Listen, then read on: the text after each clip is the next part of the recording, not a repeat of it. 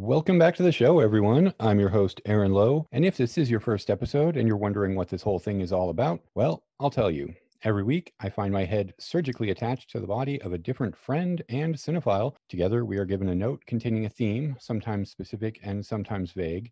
Our job is then to pick a pair of movies that fit that theme and then watch and discuss. This is the Incredible Two Headed Podcast.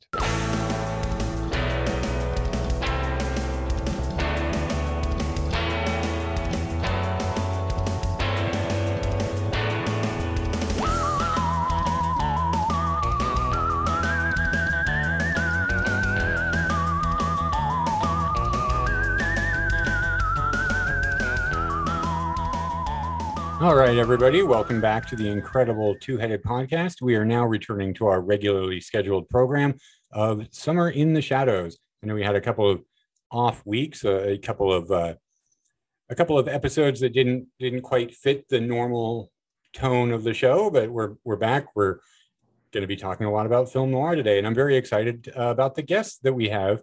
Um, so I'm just going to get right into it from the great film noir website uh, Make Mine Film Noir, we have Marianne L'Abbate. Marianne, how are you doing today? I am doing just great. How about you, Aaron? I'm doing good. I'm doing good. Um, I, we talked about it a little bit, but uh, just to get the listener up to date, I, I, worked today at this this new job with the Plasterers Guild, and it was uh, rough. I mean, it was good. Like the people were great. I didn't like there were no screw ups. I didn't do anything bad. It wasn't. It was just like it was intense physical labor, and it's very hot. I was down in in ba- just the desert basically. Um, so I am not used to that, and it's going to be a, a, little bit of an adjustment here. But I, right now I'm home. Uh, I've been sitting a little while. I actually just rewatched the movie we're we're about to discuss, and so I am feeling good. I was going to ask how, how I mean, I I suggested The Dark Corner because it was you know, one of my favorite movies. But had you seen it before I had suggested it? Um. Well, actually, you, you suggested both movies this week, and I had not seen either of them. I oh. actually thought I had seen The Dark Corner, but then I once it started, I was like, oh no, no, I have not seen this. But yeah, no. You so uh, well, we'll we'll get to the movie discussion in just a minute. Uh, what what I wanted to do is we I, I kind of wanted to tell people how we know each other because I think that's kind of relevant to the episode and to this whole month long series. So I, I thought of doing this Summer in the Shadows thing because I love film noir. I did a film noir episode with uh, past and future guest Jessica Scott, and it was so much fun. And I was like, I just love film noir. I want to do a series of film noir. Let's do it for summer. And I call it Summer in the Shadows. And it it wasn't until a couple of weeks into it I realized, wait a minute, I stole this entire thing from TCM's Summer in Dar- uh, what is it? Summer in the Darkness. Yeah. Uh, that they did it six years ago now, and um, to go along with their summer long noir programming, they had uh, an online course that was basically just you know you want do some modules, you watch some clips, you discuss uh, a lot of discussions and information about uh, like the history of film noir and it was so much fun. It was like the I had just moved down here to California. I wasn't working yet full time, and so I had so much time to watch these. I tracked down as much as I could off that list because I didn't have cable. I went to the library. I rented Netflix disc by mail. I would rent things on Amazon. I would, I, I, I like, I watched as much of it as I could, and it was so much fun. And so we kind of know each other from that because we were both on the message boards. Um, yes what did you i mean obviously you really enjoyed the course. You you, you came out of it with the with this blog but that i remember that as being uh, like just a ton of fun. I enjoyed it immensely. And um, but i had i liked film noir even before that. I um, but the class was still very informative. I, I do remember that. And it was a lot of fun tracking down the movies just like you said. I did the same thing and um, when the course finished, it was in 2015. Was you were right, six years ago already. And I decided to start the blog, um, Make Mine Film Noir, in September. In fact, the Dark Corner is the very first blog post I ever wrote. Oh, I didn't. I didn't go back that far to see. That's really cool. It, it really made an impression on me, I guess. Yeah, yeah. Uh, well, we'll we'll talk about that because I, I can completely see that. The the uh, I remember the Facebook page and the message boards were active for a little while, and then I think by September uh, when you started your blog, I was working like full time. I, I I was I just kind of fell out of the the online discussion. Um, those those pages are still up there, the message boards, but they, they kind of the activity died away on them after it hit me that I was stealing this idea from that that uh, the, from TCM, I went back to look at what movies we had discussed and just things that had been said about them. And when I logged in, there was a message from you telling me that you had started your film noir blog. And I was like, oh man, I feel really bad that I never saw this and I never replied. And I'm like, oh, you know, people start blogs all the time and I don't know if it's still going to be around. But then I went and looked at it, and you had just published something, I think, that day. And I was like, oh, wow, she's been really keeping up on this. It's great. I have not had that sort of success with my own attempts at blogging, but uh, but I looked at the movies, a lot of movies I hadn't seen, and you're writing pretty in-depth write-ups about them. It was really cool, and so I just decided like I would I would message you, and uh, we were talking, and I asked you to be on the on the podcast. So here we are. yes, I'm glad you invited me. Of course, I, am uh, this is going to be a lot of fun, and I, I really want to discuss. I'm looking forward to discussing both of the movies you brought today. I'm looking forward to it too, and I, uh, I, ha- I mean, I re- actually have so many favorites. I have to admit, it was really hard for me to pick just two to talk about. But uh, it's well, like I, I would. It's like picking your favorite children, or you, you can't do that. There are no favorite children. Well, if you if, if you um, if this isn't putting you on the spot too much, at the end of the discussion, we haven't done it in a while. We used to do our top five lists where we would like not our top five, but just like five we wanted to mention or talk about uh, movies okay. that kind of fit the the discussion that we've been having. So keep that in mind if you want to if you want to at the end of the episode i'll give you plenty of time if you want to like just rattle off a couple of others because i i will I am always looking for a good recommendation. Oh, I have plenty of those. Uh, well, there that, that's a teaser then. We'll get to it. We'll get to okay. it here in, in about an, an hour and a half or so. okay. Uh, but let's go ahead and get right into it. Um, everybody out there listening, you're going to hear uh, a bit from the dark corner. And then when we get back, we're going to be discussing it.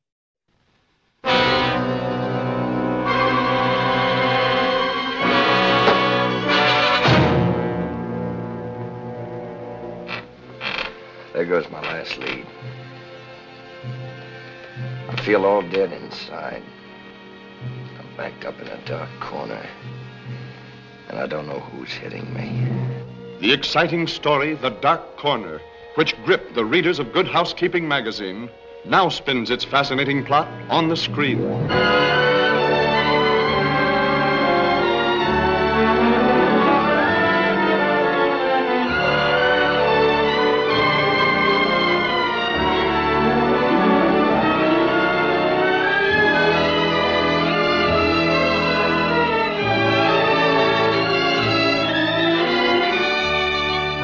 These are the players who bring you this widely discussed story of an obsession for beauty that becomes a passion for murder. He loathed her rather intimately, I'm afraid. But he couldn't. I mean, she's too old for him. The Dark Corner dares to tell of those who can defy the rules of respectability and the hunted who must violate the law in order to live. What's his name? Who's paying you? If you don't want to lose that stardust look in your eyes, get going while the door's still open. You stick around here, you'll get grafters, shysters, two-bit thugs, and maybe worse. Maybe me. I like those odds. I'll take them.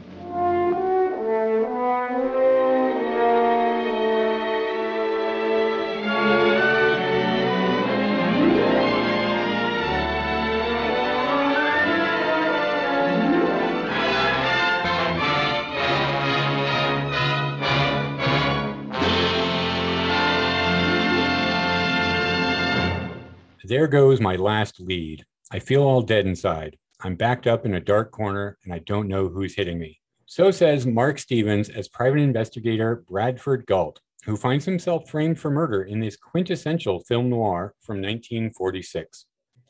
Now, as we already said, I had not seen this movie. I've now seen it twice in the last week in preparation for this. Um, and this is one of your favorites. So uh, I, I, I will get back to that quintessential film noir statement. I, I, I kind of want to explain what I meant by that.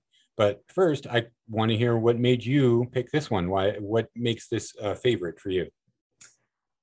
The first time I saw this film, it was um, a movie channel called Movies with an exclamation point. I think it's a broadcast over the air channel.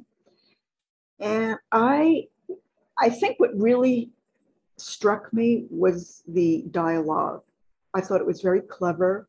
Hmm. It wasn't it wasn't exactly your typical noir banter. It it had um I mean the, the two main characters Kathleen and Brad are de- developing a relationship but but their banter isn't like mean spirited it's very clever. It's they're they're it's obvious that they're interested in one another, and it's kind of, that's kind of unusual for a film noir. There's no. Uh, we should say that Kathleen is played by Lucille Ball, Yeah. and she's wonderful in the film. It's not a comedic role for her though. But the- kind of, kind of. She's got she's got a good sense of humor. Yeah, yeah.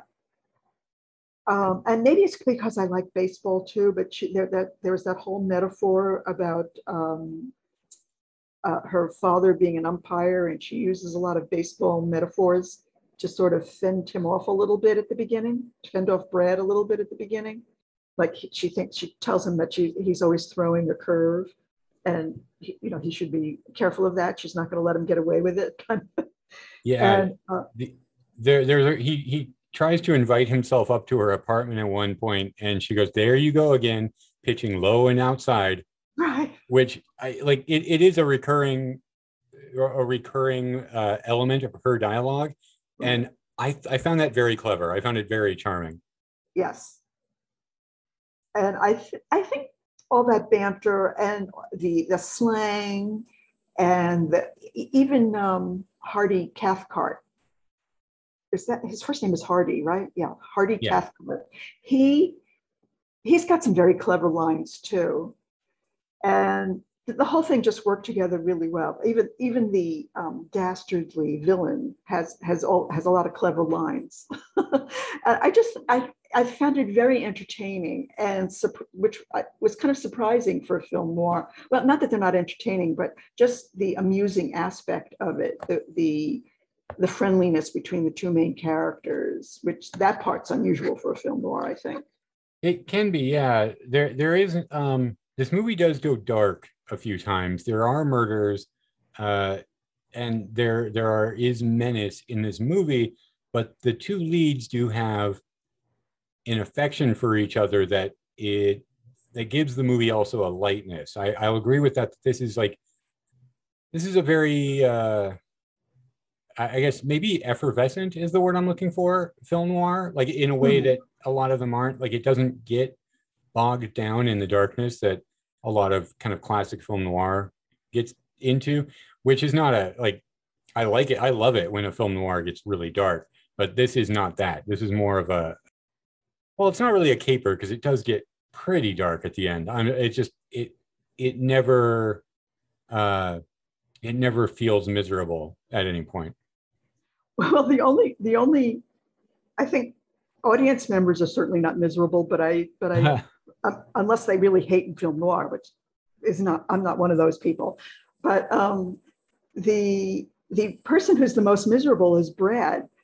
He's like trying to get away from something in his past. He can't. He doesn't seem to know how to do that. He's let. If it weren't for Kathleen, I think he'd let himself really sink to the bottom. And I and I think she's the one that that helps him the most yeah, keep- definitely. yeah, keeps him from really going over the edge. So it, it, the, you're right. The, the film does take some pretty dark turns. That, that's for sure. And he's, I- I think he, I think he would be really lost without her. but somehow they get they get through. They do, and I um, I'm gonna say that I think Lucille Ball is great in this movie, which is no surprise. Like she's, it, it is surprising to see her in a dramatic, quote unquote, dramatic turn if you kind of only know her from her, or, you know, I Love Lucy or beyond. But uh, this was at a point in her career early on where she was kind of doing all sorts of things. She was kind of a utility player. I mean, just you know, actresses or actors early on just did whatever the studio told them to do, and she is really good in this movie. I think she outshines Mark Stevens, who plays Galt, by quite a bit. I I think he's a little bit perfunctory in his performance, and it, it doesn't he doesn't quite embody that like world weary detective uh, film noir hero who's got a troubled past, which is how his dialogue is written a lot of the time and how his character is meant to be. But he, I, I just don't think he, I don't think he's bad. I just don't think he's uh, he's quite the right fit for the role. Even though I, I, I like I, I don't think he's bad. I do I do like him in this movie. I just think that uh, he's a little out of his depth and outshine or outshone by uh, Lucille Ball, who's so much fun in this movie. I think it would be hard to find a good match for her, to be honest. I've seen her in other film noir, and, and she really shines in almost every single one uh, film that I've seen her in. It's and I maybe you're right. Maybe Mark Stevens doesn't really measure up. I, I noticed that in some of his scenes, he almost seems like he's talking with his jaw clenched. And I, I I w- I didn't wasn't sure whether that was like supposed to be part of the character. He thought that would be a good idea, or or whether he just really, you're right, didn't inhabit the role and was uncomfortable with it. Um, did you find that that he would that he? Yeah, I know what you're talking about. I can hear it, and it, it does seem like that. That's kind of part of what I'm talking about. Is is just that he. um It, it feels like it's it feels like he's doing it because it's something other film noir anti-heroes or heroes have done like it, it, it's he's doing it because cinematically we understand that to be kind of tough that manner of speaking um, yeah. Um, it, it fits the light the lines that he's saying. Uh, so I don't know. Maybe maybe there's not much he could have done with it. Maybe it's just he has to kind of fit this role. Um, but to to go back just a bit to what you were saying that Kathleen Lucille Ball absolutely she absolutely saves him in this movie.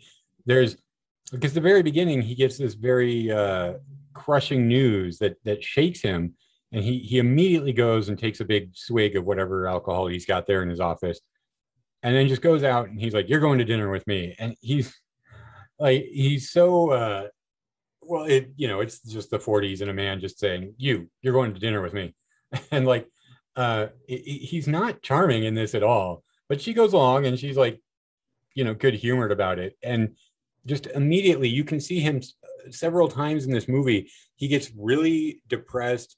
He gets really like like hopeless. And then just talks to her for a minute and is immediately cheered up. Like he's like oh, i feel much better now. He actually says that to her at one point like that that he's not he's uh that she didn't fix his problems but it was good talk like i can't remember the line like just basically that what she said helped him with his mood and uh, it happened several times in this movie and with yeah, without her, I think he would have just like I don't know, died in a gutter, I guess. With a bottle. yeah.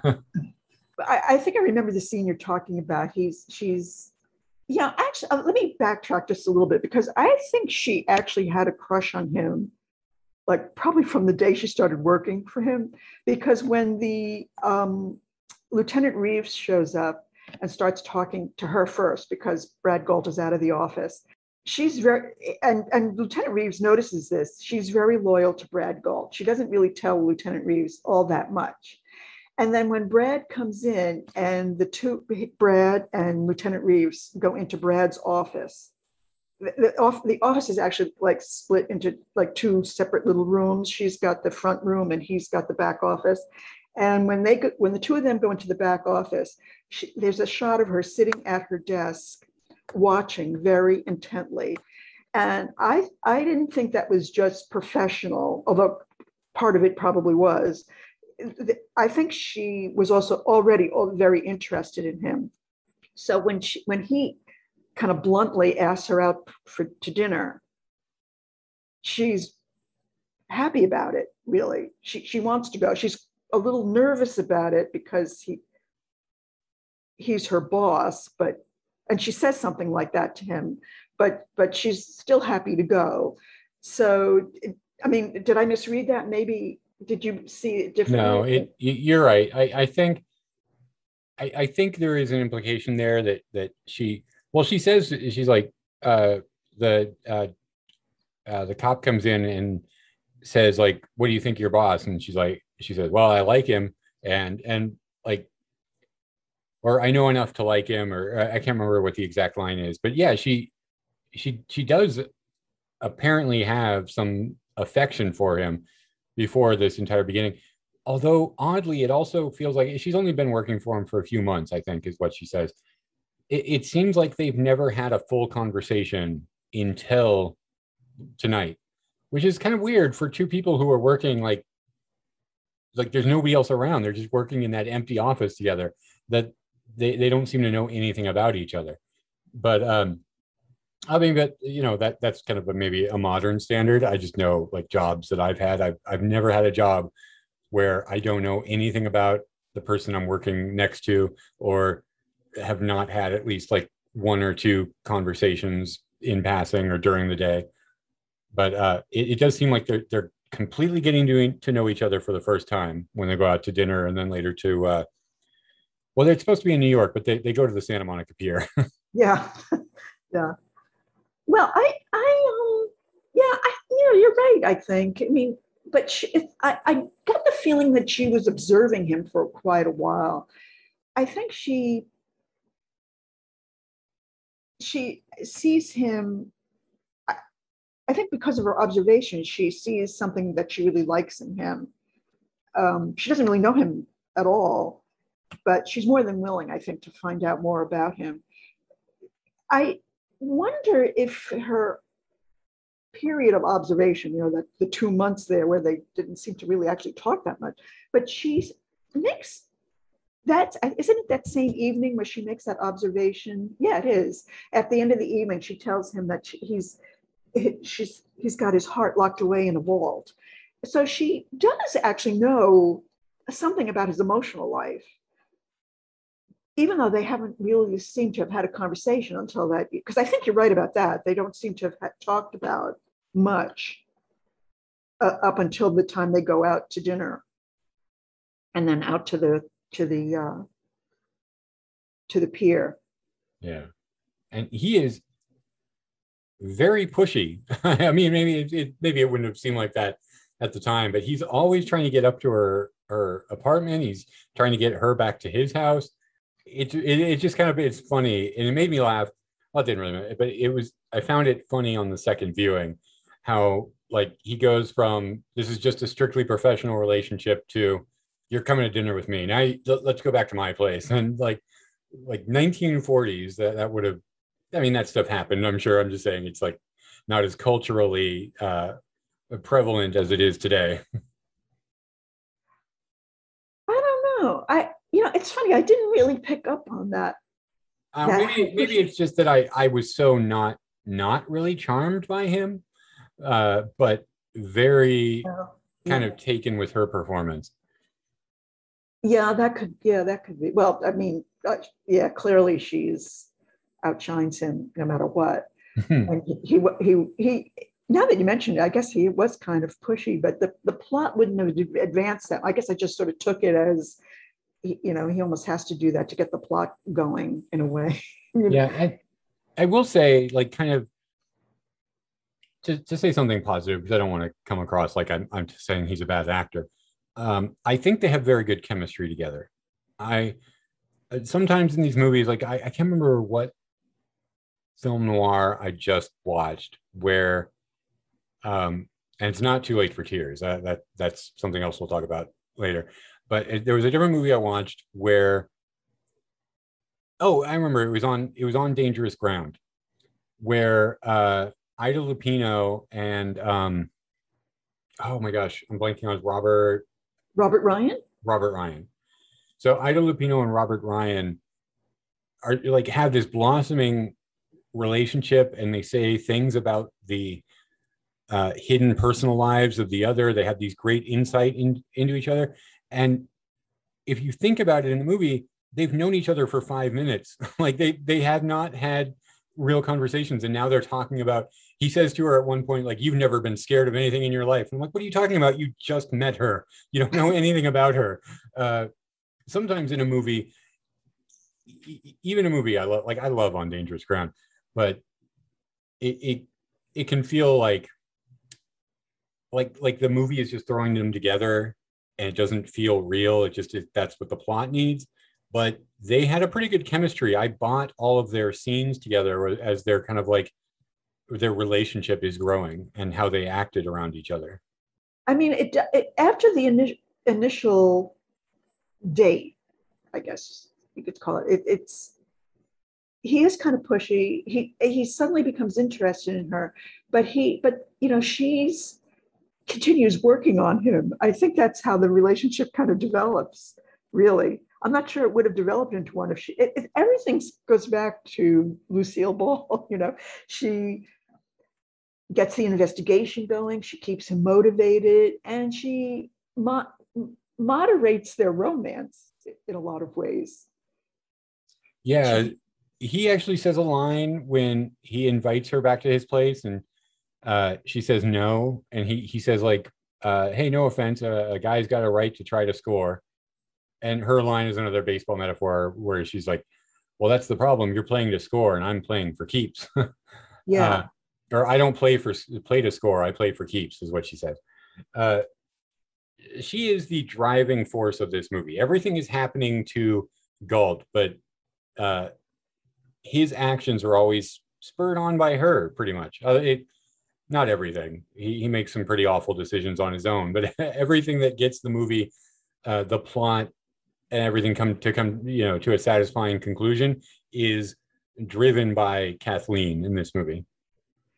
Um, did you happen to watch the movie on DVD and listen to the audio commentary, or did hmm. you? No, this movie I don't own. Um, I found a copy on uh, Daily Motion streaming, and okay. it's it's not the greatest. Like I know it's part of that. Uh, Fox had that series of film noir, and I never, I didn't buy this one. Uh, so I, I'm I meant to look into it actually.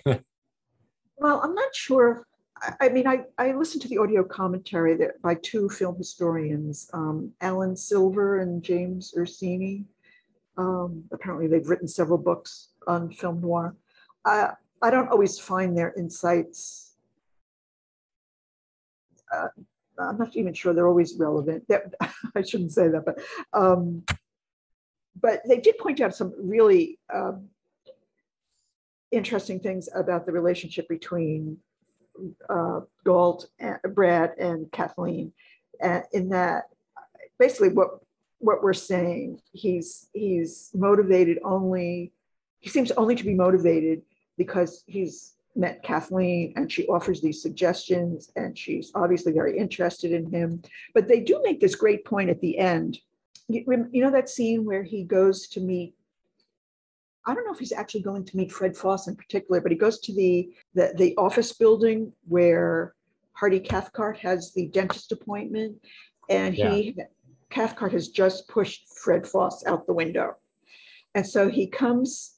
Brad comes to that street scene, and he sees Fred Foss. He knows it's Fred Foss because of the things that fell out of his pocket. There's that great little shot of the, the roll of coins that uh, he had in his pocket at the beginning of the movie. And when he realizes who it is, he steals the cab that has his bags in the back seat. And, and it, they, they did make this great point about how finally Brad made a decision on his own. he finally seems happy, and Kathleen is not even in the scene. He's driving away he steals the cab, he's driving away, and he actually seems happy behind the wheel. And he makes his second great decision is when he goes back to the taxi cab company and loses the cab. It, uh, he gets lost in the sea of cabs, so the police officer can't even find him. And um, so Alan Silver and James Ursini are, are like, finally, he's made two great decisions. He's taken some action. He's actually lifted himself out of his own depression, and he didn't need Kathleen to do it. But I think the point for me anyway, is that if Kathleen hadn't been there for the first like hour and a half, I'm not sure he would have done that. He finally seems to um, be able to pick himself up himself. But I think he's had a lot of help until that point. And it goes back to Lucille Ball. She's just so great in this film that, um, yeah, she's like the motivating force behind almost everything. The, uh, I don't know if I would call that a great decision, honestly, because why didn't he just take the bag? It's much more conspicuous to steal a whole car. yeah, that's true. And it, it always makes me uh, wonder in these these old Hollywood movies. I I guess I don't need it because it it, it would just be kind of tedious, but well, or it could be funny. I could see this as like a like a humorous scene in a like noir comedy where at the end of the movie he has been cleared of the murder he was framed for and yet he is still facing legal trouble for all of the damage he caused along the way clearing his name like stealing that cab and like any of the other things that he did like hiding a body. It's like well you you proved you were innocent in killing this person but you've caused like 10 million dollars in property damage in the process. Yeah that never happens in film noir does it? No no. And it, it this movie uh it, in particular, I mean, we're jumping to the head in here, but we can we can go back. Is the movie ends with kind of a, a, a surprising amount of murder, like in in succession in the back like half hour of this movie. Um, I guess only three, but it, it's just like it seems like uh, a lot for for kind of how light the movie is at other times, where right after being held at gunpoint and witnessing a man that is like the, the person holding you at gunpoint uh, killed by his wife, he just kind of like turns around, gives a cheery wave to the cops, and goes off arm in arm with Lucille Ball. and like obviously, there's a little cut. There's like a little bit of time pa- uh, passed that we didn't see, but it's just like such a funny thing in these movies to end with kind of the big denouement. The movie's been kind of dark, and then just suddenly like, hey, we're all happy. We, like none of that murder bothered us at all. They're going off to get married, in fact. Yeah, they are at uh, City Hall. Well, yeah, you're right. It's it's it's you know, and I guess that's why it's film noir. It is very dark in a lot of places. I, I mean, I just mentioned that Hardy Cathcart pushes pushes Fred Foss out the window. When I the first time I saw that movie, I never expected that. I didn't really think. I, I mean, I, Hardy Cathcart seems capable of quite a quite a lot, but I just didn't see that coming. Well, they they kind of play it close to the vest what Cathcart's deal is for a while, and you don't find out until much later in the movie that uh, Cathcart is the one that's having or that's messing with uh, Brad Galt because. Brad Galt is being tailed by somebody. He he thinks it's it's um, or the guy tailing him tells him it's uh, Tony Jardine, who he had dealings with in San Francisco. Uh, Jardine framed him for manslaughter, and he spent two years in jail. This is a, uh, he, this guy is just a magnet for being framed for murder. Um, and he spends he spends two years in jail. He's trying to put all that behind him. That's like his tortured past. And suddenly, this guy turns up tailing him, and he thinks that Tony Jardine is trying to mess with him or trying to uh, to push him into something. Uh, but then it, it, turns out it is Cathcart, and Cathcart knows that Jardine or suspects that Jardine is seducing his wife and is going to use Galt to get rid of Jardine. It, it's like a, it's actually kind of a, a complex plot. And for most of the movie, you think it's Jardine doing this. You you don't see who uh, uh, William Bendix is talking to on the phone, you assume because it, it, it sets it up that like oh I'll go get him, and you think they're getting Jardine, but they're actually like you you find out later that's Cathcart. That is correct, right? I'm there. I'm not skipping a scene. They didn't show that it was Cathcart at that moment, right? I don't think so. I think it does come as a surprise. Okay. Well, you know, actually, I think the viewers might guess a little bit earlier, but Brad Galt no, doesn't guess, get it.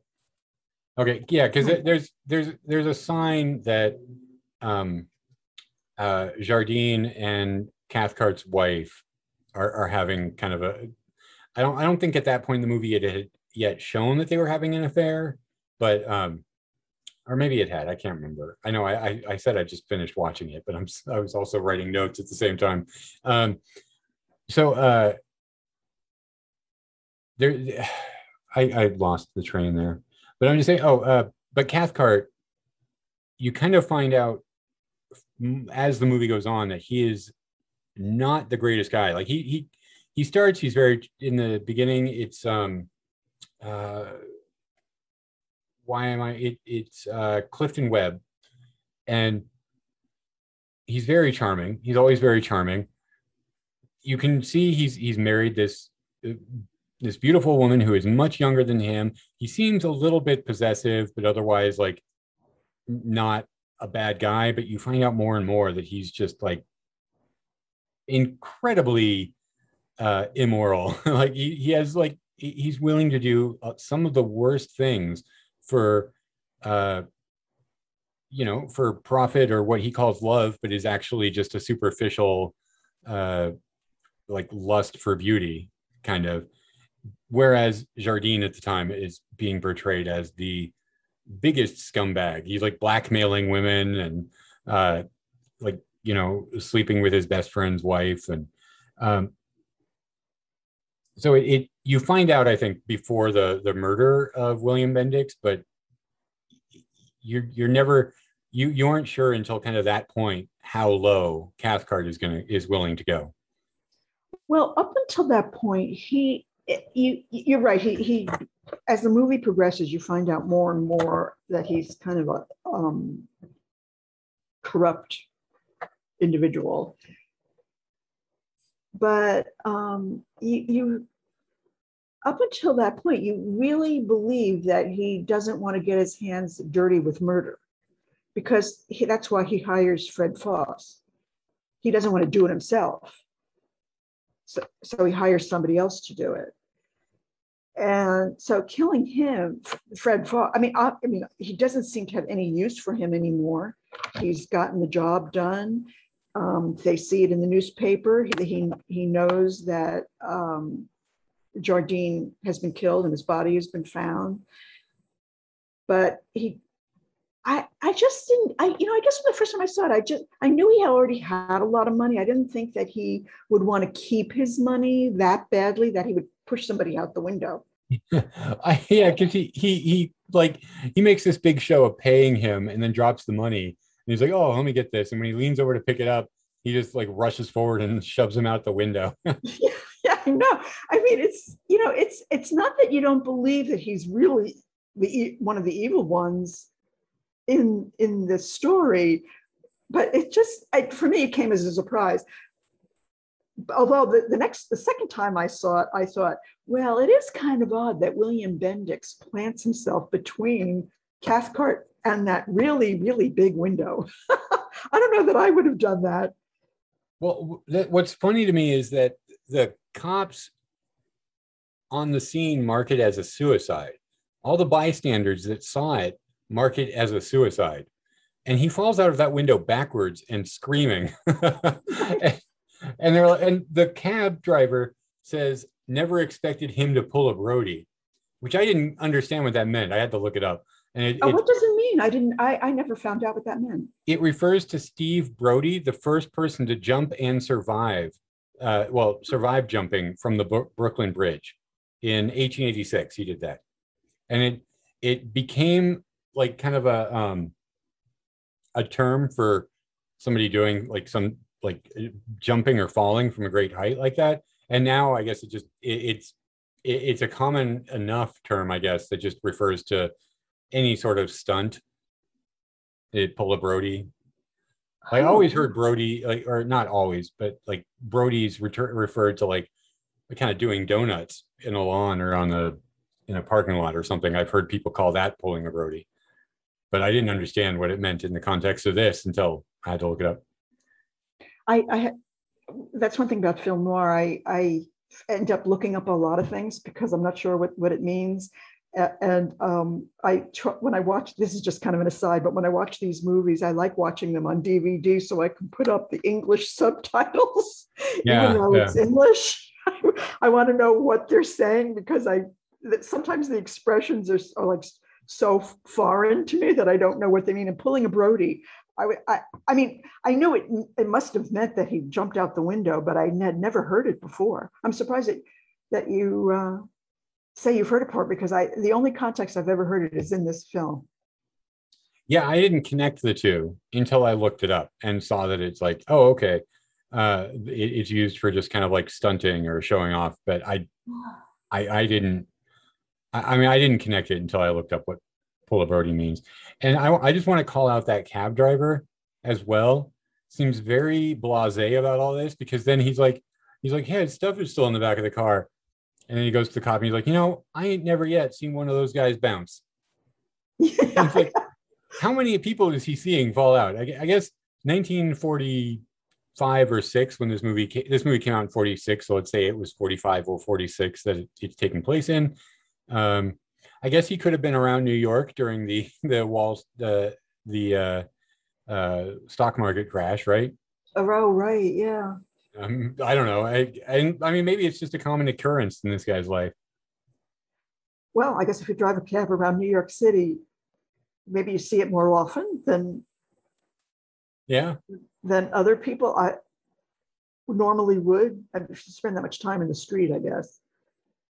But I wondered if it was also meant to show like the, you know, it's it's very noirish. You know, he's like sort of caring but not caring, mostly not caring. hmm And but I, I wonder if it's just like was supposed to show like the whole that whole New York attitude. Um, I grew up in New York, so I'm not sure I uh, would would agree with that necessarily. but I know a lot of people say that, like New Yorkers are so hard. But um, you know, you try growing up around eight million people. You, you, you don't you just stop talking to a lot of them around you because there are just too many of them around you. right? Yeah. But um, well, I, I'm being a little facetious, but I no, no, no. It seemed like a typical noir character, small character to have, and you know, say something like that. there's one other thing I want to call out here that I had to I had to do some googling because I was like, what what is that about? Is Kathleen has a runner in the movie talking about stockings.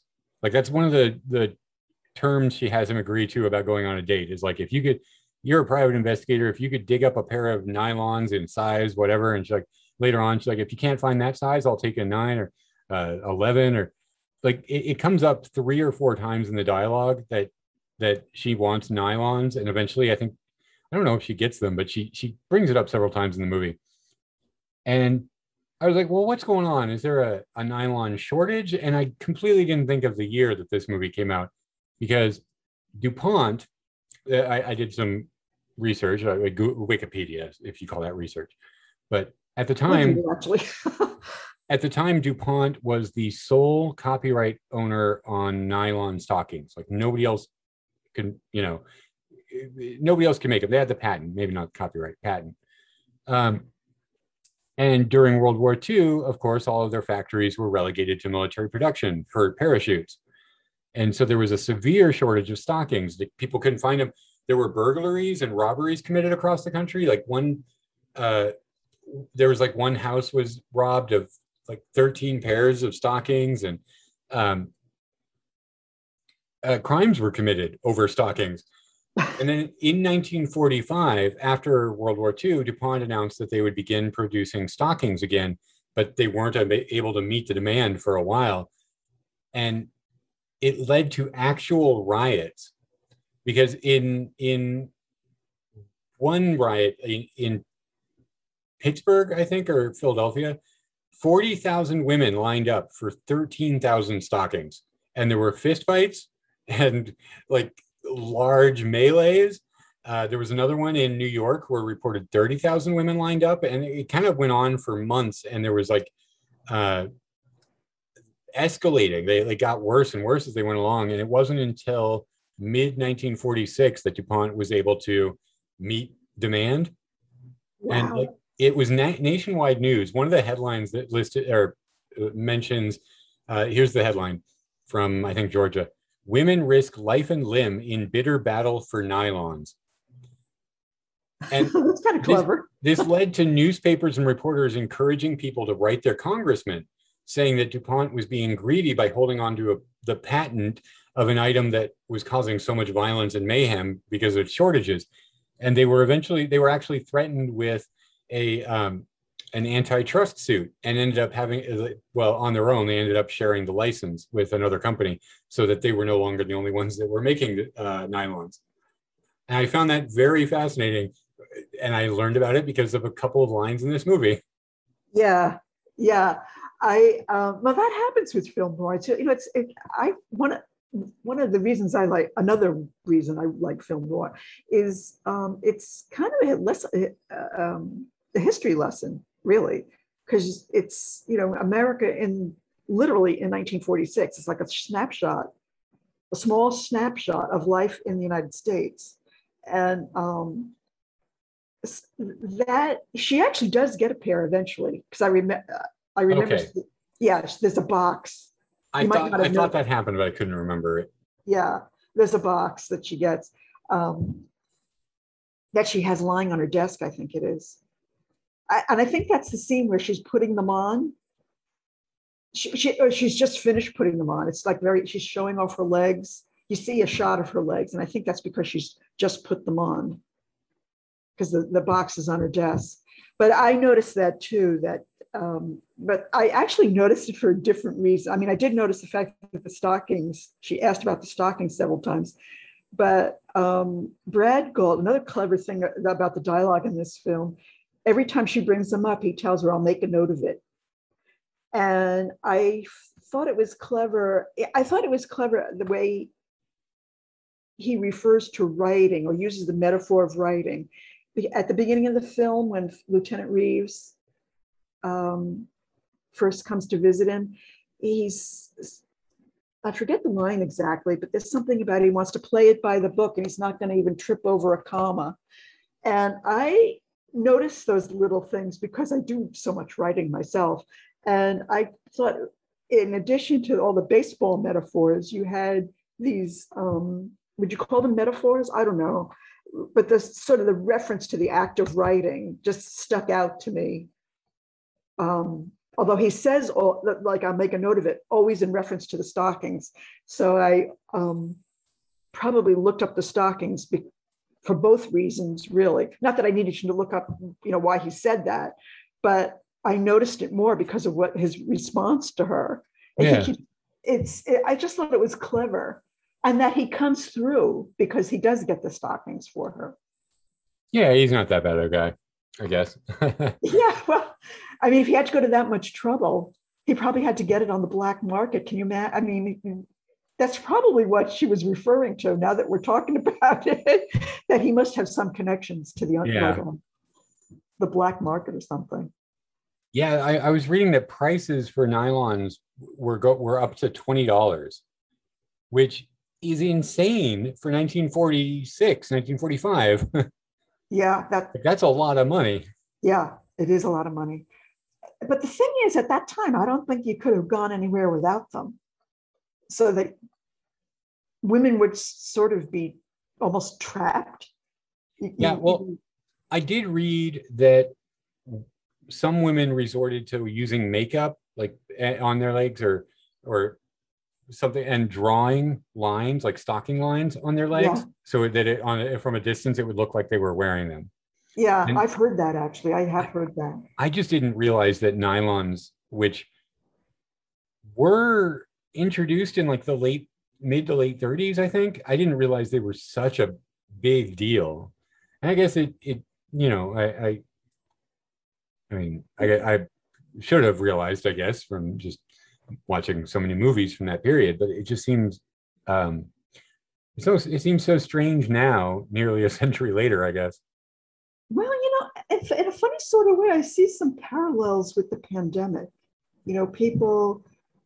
I, I don't know how you feel. We shouldn't get into politics, maybe, but I, um, I, I feel like, although this isn't No, it's politics, not. I, I, I'll tell you right now. You we can talk about it. We can say what um it it it really started to take over the openings of my show to the point where I just started cutting it all out because it's like people hear me say this stuff every week. But we like you say whatever you want.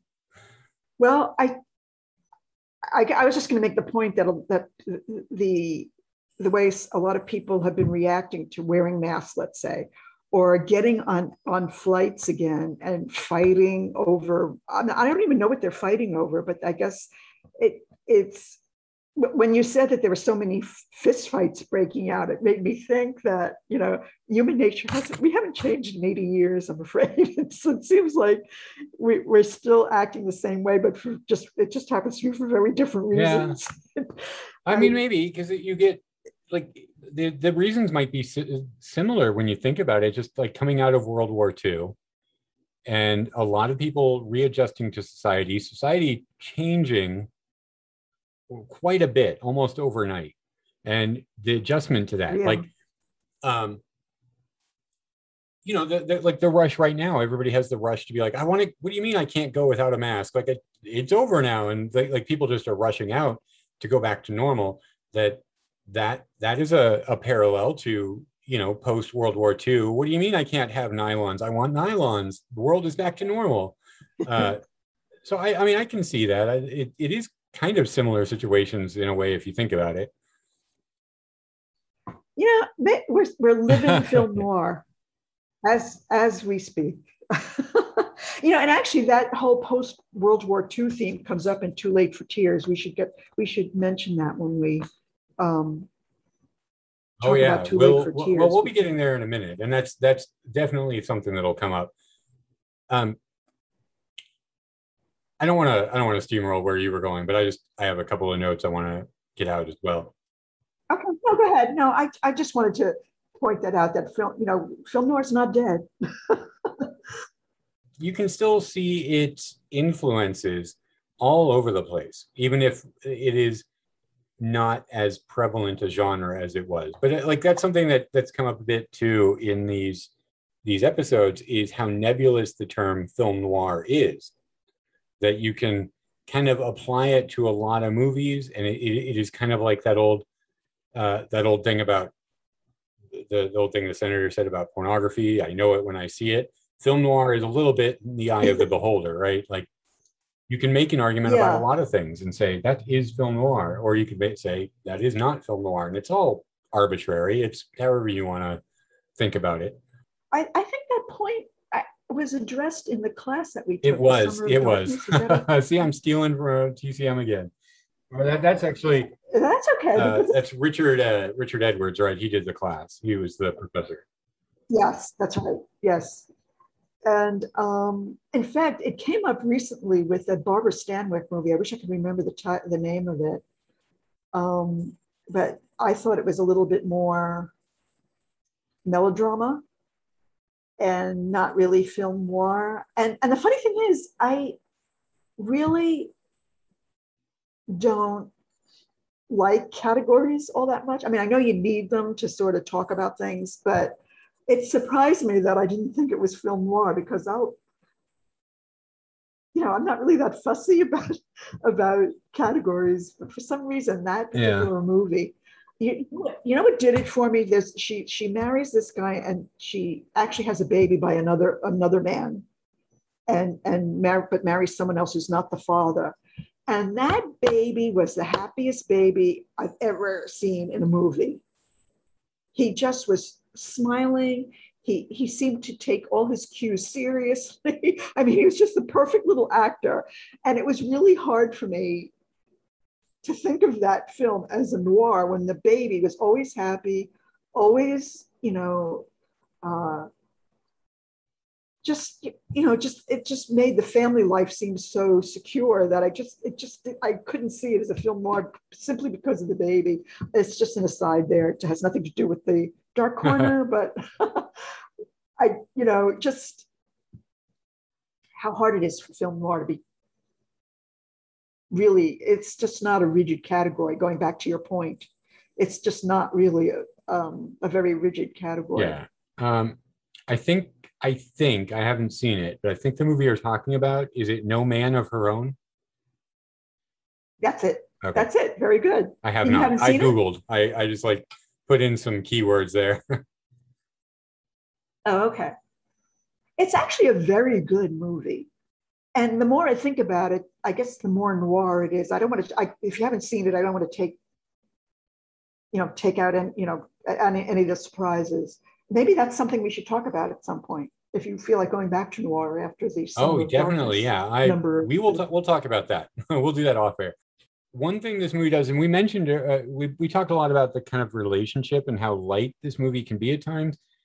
Um, the movie does call out the Thin Man and William Powell specifically when she says to to Oh, uh, Brad at one point that uh, he should have William Powell as a secretary, and he doesn't know who that is. And she's like, William Powell, don't you go to the movies? He's a detective in The Thin Man.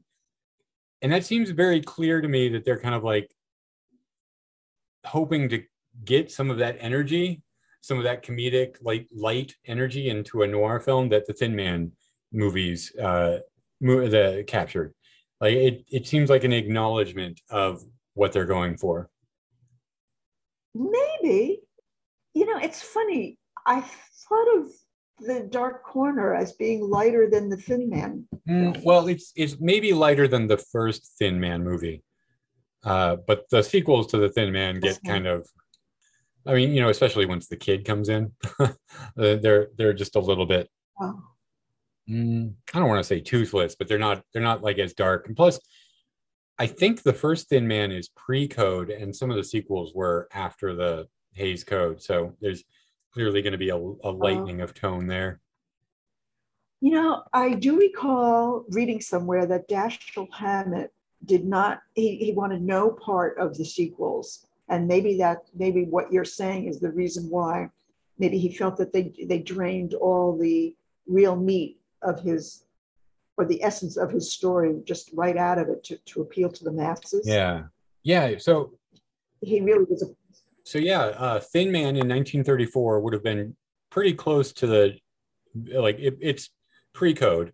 Uh, after the Thin Man, 1936 is after the Hays Code. So yeah, definitely that would have been lightened there. Um, Yeah. And they they do not have. I like all of the sequels. I like. I mean, William Powell and Myrna Loy are always great together. I love William Powell so much. Um, so I love all of the Thin Man sequels, but man, they're none of them are are near the quality of that first one. well, I could see why you thought that uh, Mark Stevens didn't measure up because William Powell is a lot more suave and sophisticated than Mark Stevens. Yeah, yeah, and and he's got he's got that. Well, I mean, not that he's required to have any, but William Powell has like impeccable comic timing with uh, uh, like some of his his body language and and glances. Yeah, and, and, and no one's, yeah, actually, he might have been a good foil for, for Lucille Ball in this film. Because the two of them probably would have had better, better comedic timing together, even than she and. I mean, I, I think you're right that Mark, she and Mark Stevens have good chemistry together on the screen, but something tells me that she would have been be- even better with someone like William Powell. Maybe, maybe it's interesting to think about. I I do think it's a little bit. I don't know. Myrna Loy just has that like snappiness to her that goes so well with William Powell, and so I'm comparing now Lucille Ball to Myrna Loy. And Lucille Ball is a great actress, a great comedic presence. She's very funny, uh, but there it's such a different tone, and maybe I'd just be wanting that if it was Lucille Ball and William Powell. But there is kind of a it, there's a different energy to William Powell that I think, even though Mark Stevens doesn't really capture the world weariness required of the role, I think he kind of captures the well, not captures, but uh, like he he makes a good foil for Lucille Ball's comedic presence in this movie and and how she ends up driving so much of the plot. That I think I, I don't think William Powell would have well, no, I- can't say that because he totally would have. I was going to say he wouldn't have taken uh, the back seat to the plot the way that Mark Stevens does, but I think he actually could have done that. Well, it's all speculation, I guess, at this point. yeah, I mean, it's the whole thing. It's like it's we just had a, a bunch of what we could rewrite the movie and put William Powell in it. um, there, uh, there. Oh, geez, I just thought of something and now I forgot it. You know how that is when we get we get off on one tangent and something you said triggered something, and then I completely forget about it because we get those other ten. No, it happens all the time. I'm trying to get better at like scribbling notes down so I don't interrupt people and I don't forget them. But um, Lucille Ball, we've talked a lot about how much she, how great she is in this movie. She did not like making this movie. That's exactly what I was thinking of. Thank you. no, all I heard was that she was trying to get out of her MGM contract and that she, uh, I guess, threatened to sue to get out of it. And so to get back at her, MGM decided to put her in this B, loan her out and put her in this B film. And she didn't want to do it and she had a lot of trouble working with Henry Hathaway. That's what I heard. Yeah, she said that uh, he would basically bully her on the set and made it miserable. Yeah, he has a story where he he says that she was unable to get through any of her lines, and so she he told her to leave the set and come back when she had read the script. And the, the, like he's not the only one tells the story; other people were there, but. Uh, it it it he seems to have come around on it because he does say that this is her best or one of her best dramatic performances. Uh, and maybe that's just you know he's he's the guy taking the credit for getting the good performance out of the woman act the, the actress. I mean, not that I'm not saying that it it justified him bullying her on the set, but he seems to think it it worked. And I don't know, maybe she was going through something. I only read on Wikipedia that she was described by the studio as having an unsettled personal life, which I didn't know what that meant. And I don't know enough about Lucille Ball uh, in her personal life to understand like what that might be referring to. Um, I think I think the two um, historians on the DVD, um, Silver and Ursini, talked about that a little bit because I I seem to recall that they mentioned that um, she was having marital problems with Desi Arnaz. He was already cheating on her and that she was those were the personal problems. I she i don't think they were thinking of getting divorced at that time. I think that was in the 50s but he was already cheating on her and they, and you know that made her miserable. Oh. that getting naturally enough so um i think that's why she wanted to get out of a contract too because she didn't want there was some conflict between her and her husband about her working I, I think her success in comparison to him was always sort of a problem for the two of them. Okay. That's what I heard. That's what I've read. But I don't know anything more than that about it. And if that, that may have come up as a subject in the um, the comedy class because we, we saw some film clips with with uh, I think with the two of them. There was that movie where they they take the trip on the, the long long trailer. Yeah. Which is actually pretty good. I haven't seen it since I was a kid. But I, I want I, I remember thinking it was funny as a kid. yeah. Well, it, it was pretty funny as I saw it, you know, as an adult, and I thought it was pretty funny. He was pretty good in it. I, I always felt like she got all the, the credit, but he was actually pretty good too. And I, I never, it was, was it, you know, like American chauvinism, he, you know, because he came from Cuba. I don't know. I just found that really odd that he wasn't given the credit that he that he deserved. Yeah, it, it is. It is. It is. I, I think about that sometimes too. That he's really a, a good foil, um, and he he has a lot of really good, uh, well, comedic chops on display in in that show. But really, I only know them from the the show which you know and now that i've seen lucille ball in like the dark corner i've seen her in Lured which i think you mentioned as a possible candidate for this yeah yeah that that i was thinking about that yeah. one um i actually like i i, I find it difficult to watch i love lucy now because it's i, I just think that she, her talents are i mean she's very funny but i don't think she's as funny as she's good as good an act. uh, She's not as good a comedian as she is an actress. I that that's my opinion, but clearly a lot of people would disagree with me. Do you have anything more you want to say about uh, the Dark Corner? Um, no, not really. We've it's you know it's almost been two hours as it is, Aaron. we've been really Uh, we've let time. When it's it, it's been about an hour if you cut out like the the uh, we started a few minutes late and the disconnection issues. oh right, yeah. So I think we're- we're doing good. We're doing good. But yeah, I, I do have to wrap up soon. I, I was going to say, like way back in the beginning, I called this a quintessential film noir. And kind of what I meant by that is everything about this is kind of what what you would think of or visualize if you think of film noir. Like the dialogue is so good, the plot is very twisty, the um, the lighting and the direction it's all what you you kind of want from a film noir.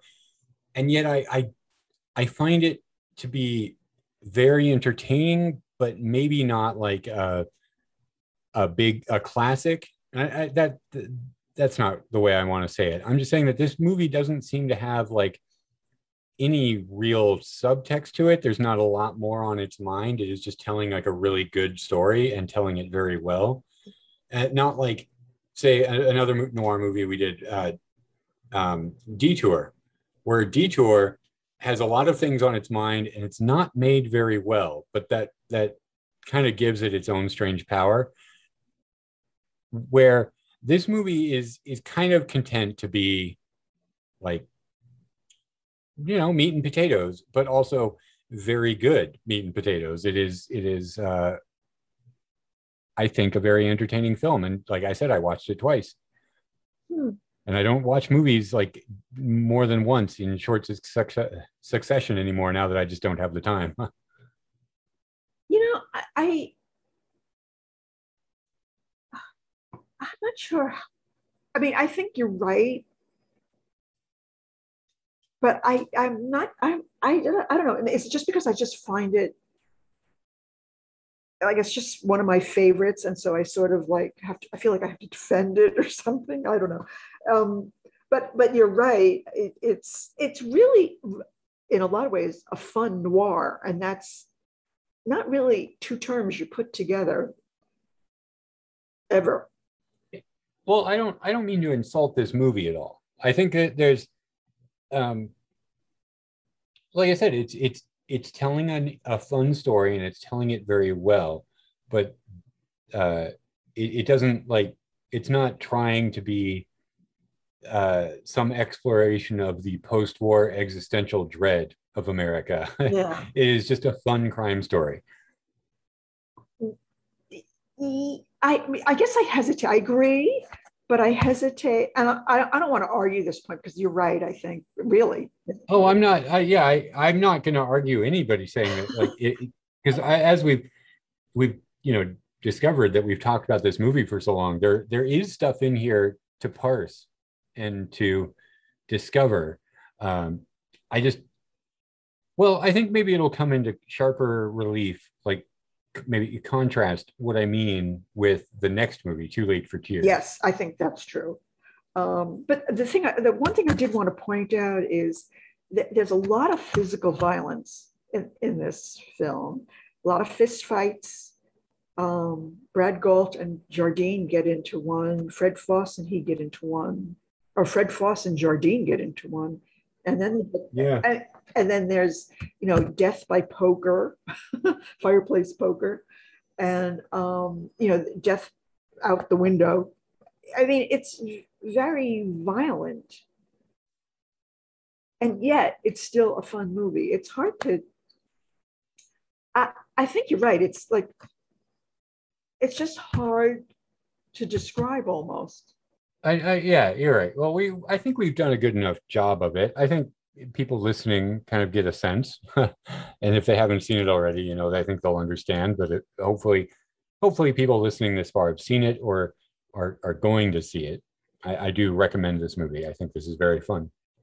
Oh, like I said, more than once already on your podcast. It's like my one of my favorite all-time favorites. So Um, but, but I have to admit, it almost makes me more hesitant to recommend it because I, uh, I, it's hard for me to be objective about it, to be honest. So uh, I recommend it. Well, I get that.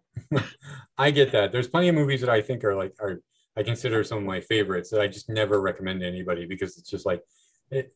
Well, there's also something very personal about recommending a favorite movie, and if they don't like it, you kind of have to be like, you feel like you have to defend why you call it one of your favorites. At least me, anyway. Yeah. So uh, I'll just say, uh, so that that is going to do it for our discussion on the Dark Corner. Um, we will be right back in just a second to talk about Too Late for Tears from 1949. You said you wanted to look at it, Alan. Look at it. 50s and 20s. There must be thousands here. Yeah, probably a hundred thousand. If I told him you were here yesterday, the police would have the money now. Let's get something straight, honey. That's my dough you're talking about. Only half of it. You haven't a chance of getting it without my help.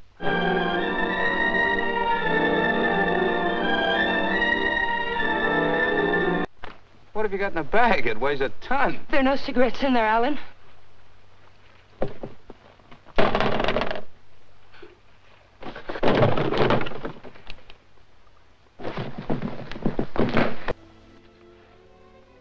The matter with you?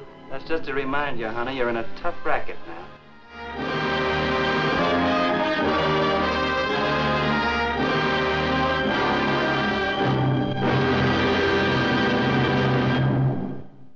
Too Late for Tears, released in 1949, follows married couple Jane and Alan Palmer as they try to figure out what to do with a mysterious bag full of cash that was thrown into their vehicle on a deserted road. More particularly, the movie is about Jane and her various maneuvers to make sure she keeps that money and attains the wealth and comfort she's always felt she deserved. Now, I, I struggled a little bit with how to introduce this movie and how to describe what it's about and Jane in general, because I did not want to tip my hand and immediately kind of like call her the villain of this movie or or that her desires are um are somehow uh not valid like there, there's there's a, a something i struggle with a lot with these older movies is their representation and how they treat women, which, you know, you kind of have to expect a certain amount of uh, misogyny in this genre, mm, or yes. at least the, the, women are all, all kind of like uh, out to hurt the men. Uh, they're either like obstacles or goals for the men. And uh, I was I was really trying to like struggling how I sh- how should I word this because I don't want this to sound like I am casting aspersions based on that she's a woman who wants wealth and comfort, which is really honestly what everybody wants. But uh, I don't know. This is a weird way to get into the movie, and, and I'll, I'll let you explain why you picked it first. But I just want to say, I was constantly surprised by her as a character and where this movie went. Uh, a lot of things happen in this movie I was not expecting. But uh, you, what when did you see this movie first, or what's your history? Why did you why did you pick it? Well, I I'm not sure when I saw it first, and the reason I say that is because I. I uh, had heard such good things about it through the class that we took, the um, TCM Summer of Darkness in 2015. And I think that um, Eddie Muller, who sometimes stepped in um, and into the discussions on the on the discussion boards, the message boards for TCM. Um, he had restored this film for the uh, Film Noir Foundation, and he was the way I remember it was that he was very fond of the movie and thought it needed to be restored. So I thought, well, that you know, I guess I need to see it. And the funny thing is, when I did see it, I just I, I was had this overwhelming feeling that I must have seen it on TV when, um, um, well, this was when I was in school, way, way, way back, growing up in the New York area. And um, every day at 4, 4, 4.30, two channels in the New York area would show reruns basically of movies. Um, they weren't quite as classic then because this was a really long time ago. but um, I saw this. I, am sure I saw it. Like instead of doing my homework, I got caught up in um, Jane Palmer's intrigues, and um, and the reason I thought that, believe it or not, was because of Don DeFore. I I remember thinking when I saw it for after I heard about it in the class, and for some reason I thought I thought this years ago that it was amazing that he was in this movie when he was the star of a, of a sitcom on television called Hazel. Did you ever hear of it? Uh, I have. I don't. I don't believe I have heard of that one. Well, he he was, as I recall, in that in that sitcom, and he did a great job in that. I wasn't one of my favorites, but I always thought he was good in it. And um, he was great in this movie. He has the small part where he pretends to be the I think he, he, he tells everybody his name is Don Blake, but he's really Don Blanchard. And he, he tries to impersonate a friend of um, Jane's husband, Alan. And um, he's trying to investigate her involvement in what he thinks is her responsibility for his brother's death, because she was once married to his brother. It's all very complicated. But anyway, Don, we don't find that out till like the very end.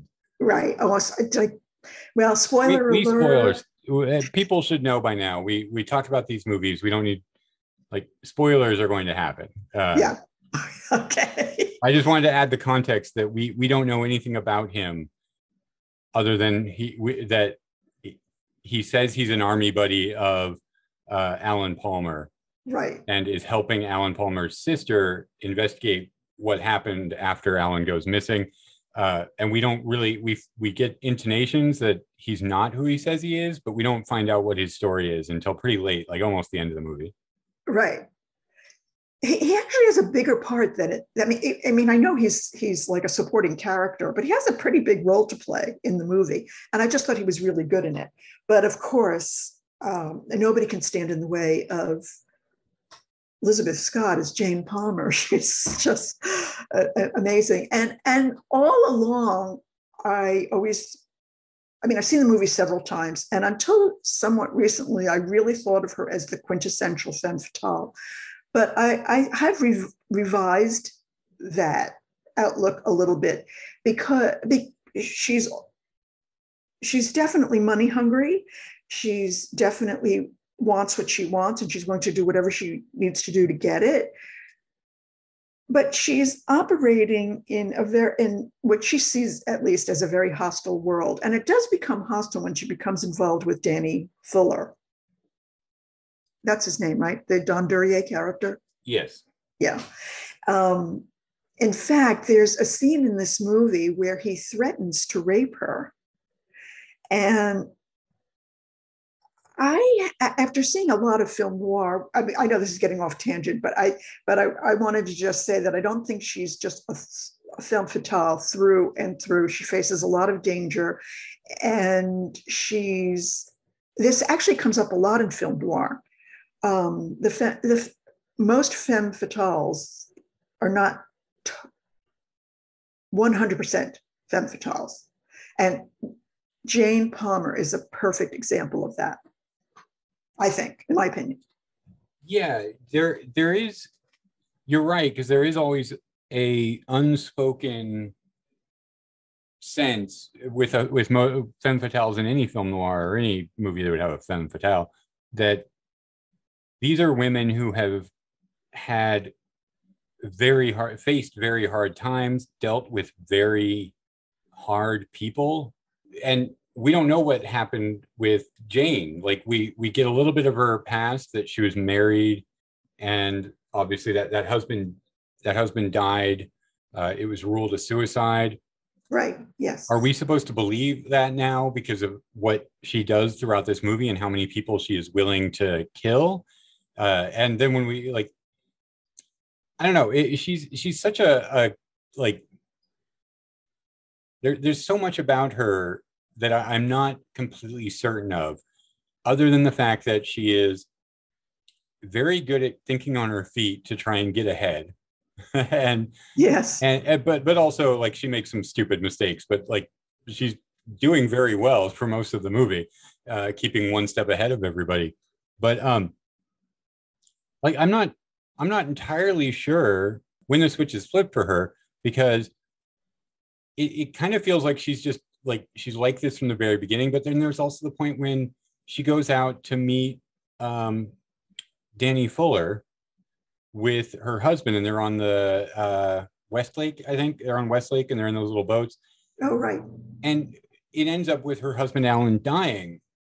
And there, she's supposed to meet danny fuller with the money at this point but her husband doesn't know anything about it.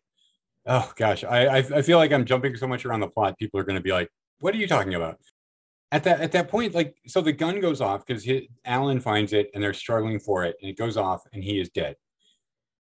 And at first when i saw this i was like oh well she didn't really mean to kill him because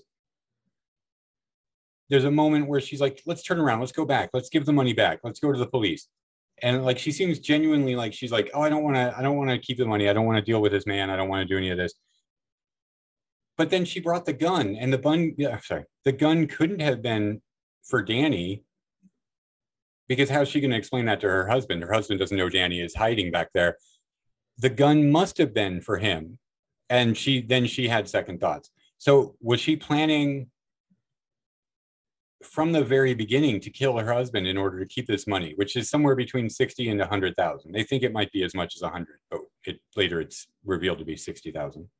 So, uh, what do you think about that? Do you think she she went out there planning to kill him? Wow, that's a good point. I I think that's what make this makes this film such a film noir because she's, you know, there's so much ambiguity. You don't really know for sure, and I'm not so sure she knows for sure because you know it is possible that she went went out on the boat with Alan, thinking that she was going to kill Danny. Um, and Alan would just be an unfortunate witness to it. But she never really says one way or the other what she's planning to do, does she? And she goes into the bedroom, their bedroom, takes Alan's gun. It's his service weapon from, from World War II. He keeps it as a souvenir. He's very fond of it. She, she knows all those details. Not fond of it. I mean, he, it's it's very important to him it's it's a souvenir of his time and in, in uh, his service in the army, and um, or I think it's the army. But anyway, he she she she must have some ill intent. We well, just don't know what. Because she doesn't tell him at all about Danny. Danny comes at first pretending to be a policeman investigating something, and then reveals that he's like, "I knew you. I know you have the money. That was my money. Uh, it was supposed to be given to me, and they mistook your car for mine. So give it over." And she like right away starts to seduce him. Like, don't they, they kiss that first like right then, and she like comes on to him, and is like, "We can share this money." And so she goes out there. She never tells her husband that he's been there. That they have to give the money back to him. She never says that he's supposed to be there. She's like, let's go out on a date. Let's do what we used to do. And their date is where she has told Danny to meet her. And so she must have thought like I might have to kill him to do this because she immediately has the plan for how to make it look like he's just run away. Like she immediately knows like we'll we'll have you step into his clothes so that people that saw us get in the boat see me leaving with a man same build in my husband's clothes will take his car and dump it somewhere and uh, maybe it'll get picked up and, and driven somewhere so it'll look like like he just drove off or the car was stolen she has this whole story about him uh, falling in love with another woman like she has all that if not fully planned out she oh, jumps wait, wait, to wait. it really quickly. Well, well, actually, it's the police. The, the the detective, lieutenant detective, detective, detective, well, detective who comes to that apartment to talk to her gives her the idea that there's another woman. Mm. She doesn't come up with it herself. Yeah. Okay. So there's improvisation she's got going on. You're right. but she also just like immediately knows what to do to how to how to make it look like well there's an alibi she knows how to like talk to people it's like oh he just went to the store keep an eye out for him or like make sure that people see her in the car with danny or leaving with danny so that it looks like she's with alan who is dead at the bottom of westlake now Yeah. um, but she yeah she must have had a, an idea that this is what she was going to going to do because otherwise like she those plans come to her really quick yeah, she thinks really well on her feet. Whether and no, no matter how much planning she's done, she thinks really well on her feet. But the thing is, every you, you're right about everything that she that she that she's done, but his sister is suspicious almost from the get-go. She suspects Jane of something. yeah because jane on that first night like when she gets back to the apartment and the sister lives across the hall she Right. goes she goes and tells the sister like hey alan's gone to the liquor store to get we're out of whatever and uh, why don't you come over for a nightcap?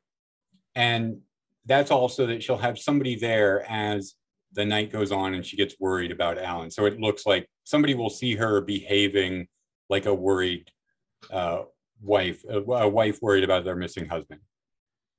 And uh, what's the the sister is what, what is Kathy. Kathy?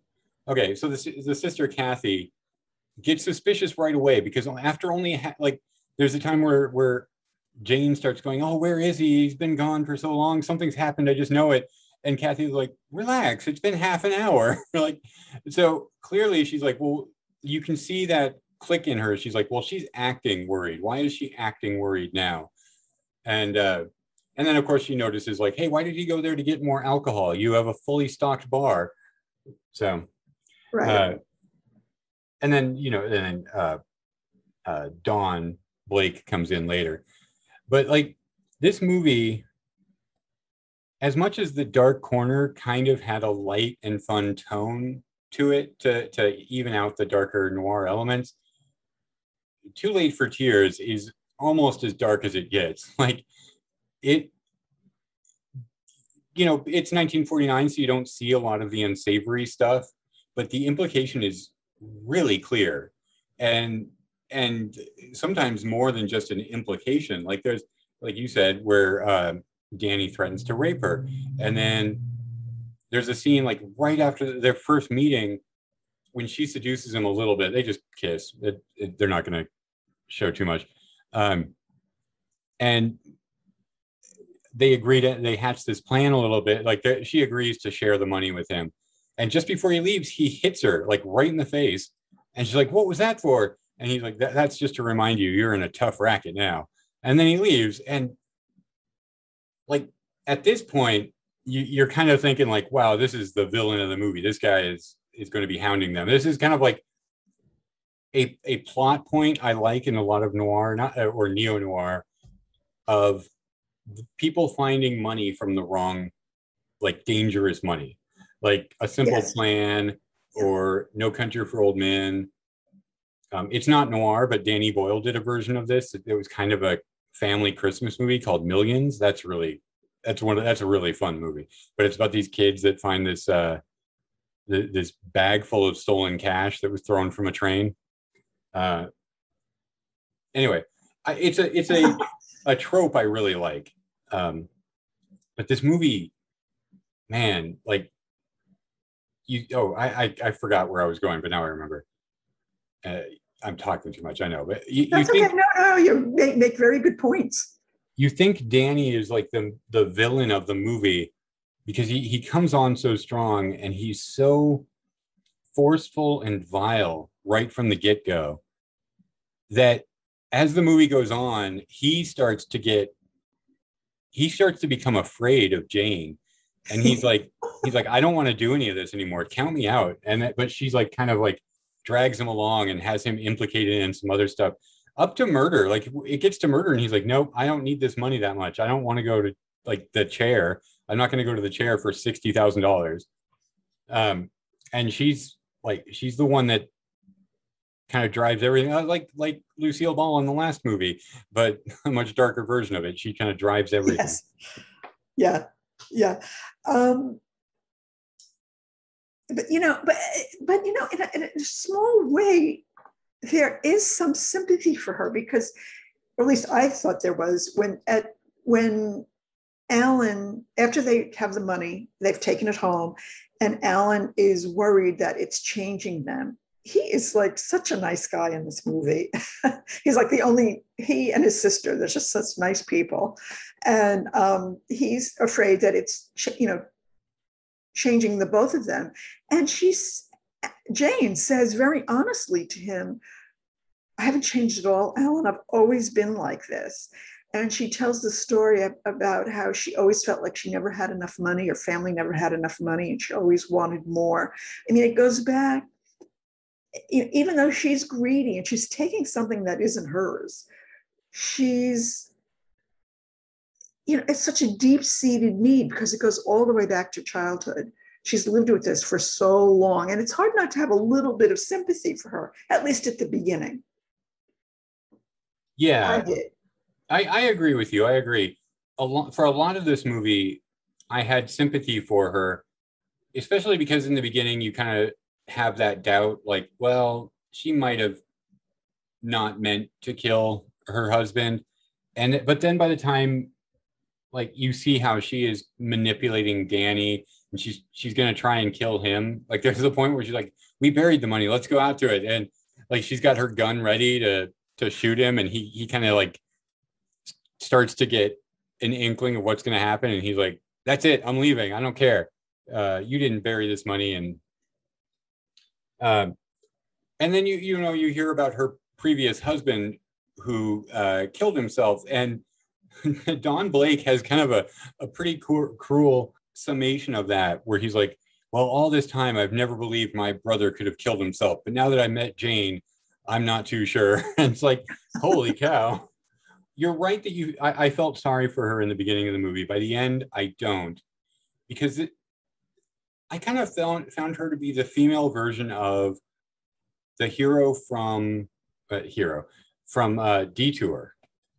Oh, I, I'm so glad you mentioned that because the because I listened to um, you had a, a previous episode that featured Detour, and I've Yeah. seen the movie, and uh, I think uh, you and your guest mentioned how dark that film is, and it might be even a little bit darker than Too Late for Tears, but Too Late for Tears will match it, I think, almost frame for frame, and it's just. Uh, yeah it, i think too late for tears is so cleanly made and brightly lit that i mean it, it does kind of look it has the look and professionalism that kind of uh it, it, it doesn't reach the griminess that detour gets for me because detour is just so like shoddily lit and everybody is so sweaty and dirty and uh, yeah, that's true. Yeah, it's true. it, it's such a yeah but oh, what i uh, oh go ahead and finish sorry i interrupted Um, no, I think I, I made the point that, oh, yeah, I mean, I think you're right. I actually, I think Detour is a little grimier in, um, however, Too Late for Tears is, she's pretty, she's pretty desperate. The thing is, she seems a little bit, a little bit closer to the American Dream than, um, was it Tom? I, I know the actor's name is Tom Neal, but the Al. star, it's al yeah tom Al, Neal was right. Al. Al, Tom Neal is the, is this, is the name of the character? Uh, no the actor is tom Neal. Okay, and Al is the name of the character. I'm getting them confused because I haven't seen Yeah. it that recently. But but um, he's he's not even close. He's he's it's just a, a long slog. Even when they're in the nightclub and they have jobs, it, you know it's a long slog of a work day. He's a long slog out to California. It's a long, long slog back to Nevada. But Jane Jane gets close. You know, she has the money. She makes it to Mexico. She's enjoying herself for a while anyway. And she and Alan start off. I, I mean, that's a glorious apartment that they're living in. yeah, It's yeah. large for the two of them. And um, very well appointed. and, and, so she's a, a, little bit closer to it. But the thing about the, I, I wanted to make one point about the American Dream. I, I, guess the other reason I had some sympathy for her was this is a, a post war film. Uh, the United States has just been a victor is in the in World War II. Things are about, you know, the depression's over, things are about to change. Uh, people are much more optimistic. But I think, like any period, if you lived in those times, she, and you were like Jane Palmer living in post-war America, you you were hearing that great things were coming, but they took so long. And I just bring this up again, but it's sort of like the pandemic. Everything is just taking so long. Why can't it just be over already? It's already been a year. And, and she probably felt the same way. Here it is. The war was over in 45. It's 49, and I'm still struggling to make it to, to the American dream that everybody else is talking about. I yeah. That, that that's completely true. This movie is like a lot of post well, like a lot of the noir films, it's about kind of the post-war hole in the center of, uh, if not the American dream, then the American person, or in more most cases, the American man. Um, that there is something rotten inside everything, and this is like this movie is more direct about that than a lot of noir about how like rotten the middle class American dream is. It views that that whole post-war prosperity with no small amount of cynicism, I think, like no yes. small amount of skepticism. Yes. Um, but I, what I wanted to say really quick about about why she reminds me of Al from Detour is there is a sense for a while, since the movie is mostly her point of view, there is a sense that she is unreliable as a narrator. We can't believe anything she says about what her motivations are but she also kind of has this put upon like everything's kind of happening to me. This was an accident. I, I just want this money and everything like this bad stuff is ha- happening around me. And if it wasn't for th- that, I'd be a good person. But it, it doesn't seem like it. It doesn't. Yeah. It, I mean, she's yeah. making these active choices and may have killed, well, definitely killed one, but may have killed two husbands. Yeah, well, I think you're right. She doesn't end the movie on a sympathetic note, that's for sure. um, but the the code is fulfilled. The the Hays code is fulfilled because she's the one that takes the uh, what is it, a Brody, out the window? yeah, out out the hotel window. So she she gets her comeuppance, and Don Blake doesn't even have to do any work, or Don Blanchard whatever name he's using at the end there, he, um, he doesn't have to do any of the work to, to see that she's uh, given her due, you know?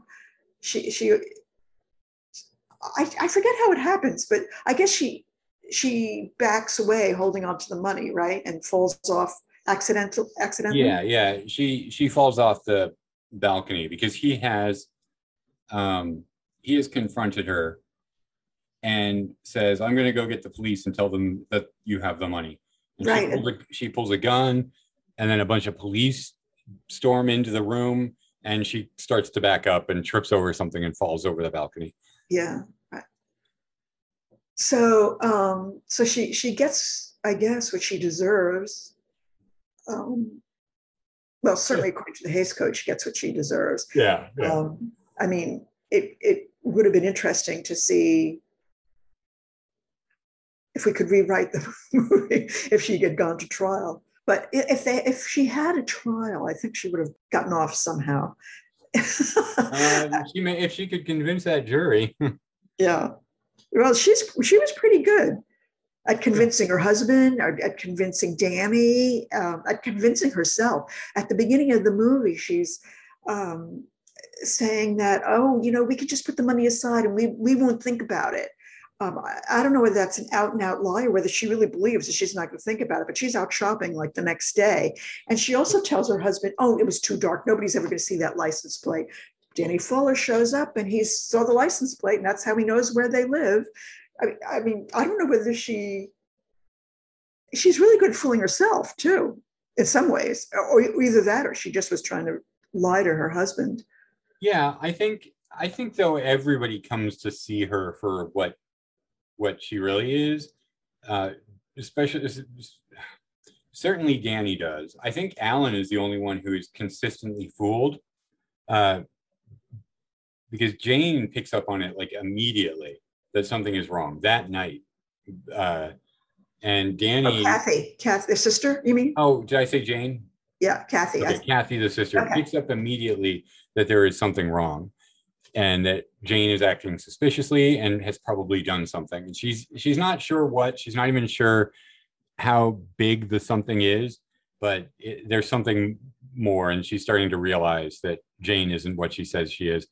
Danny picks up on it pretty quickly, but he doesn't pick up to what extent like she's will what depth she's willing to go Yeah, um, yeah. because there's a she makes him get poison to kill Kathy because Kathy has figured out what's going on.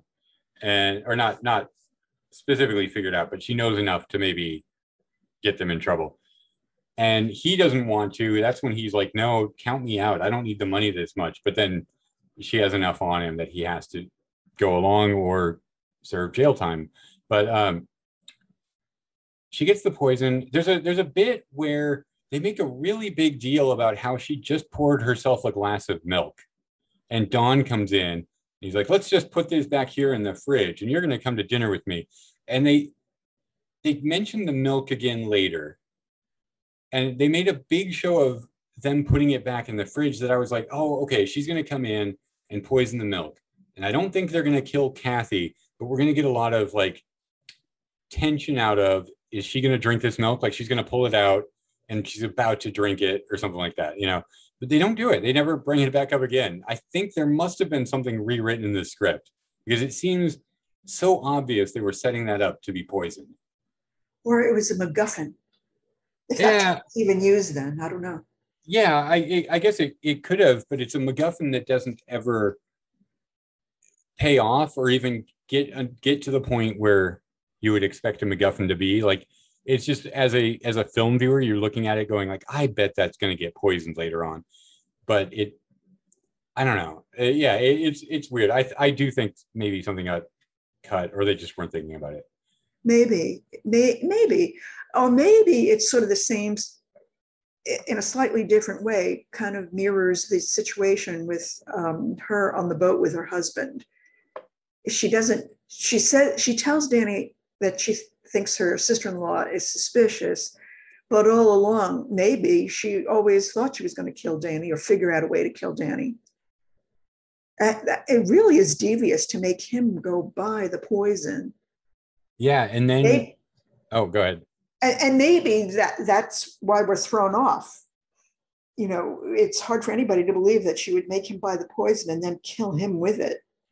Well, the police come to the conclusion that it's suicide because he drank he drank the whole thing. She made they she made a drink and poured all of the poison in it. I don't know what it was, but it was the entire bottle. And he he drank it and he died instantly, Yes. which is which is even you know more devious. Like, did she mean to use it on him? She cer- certainly set it up perfectly to look like a suicide.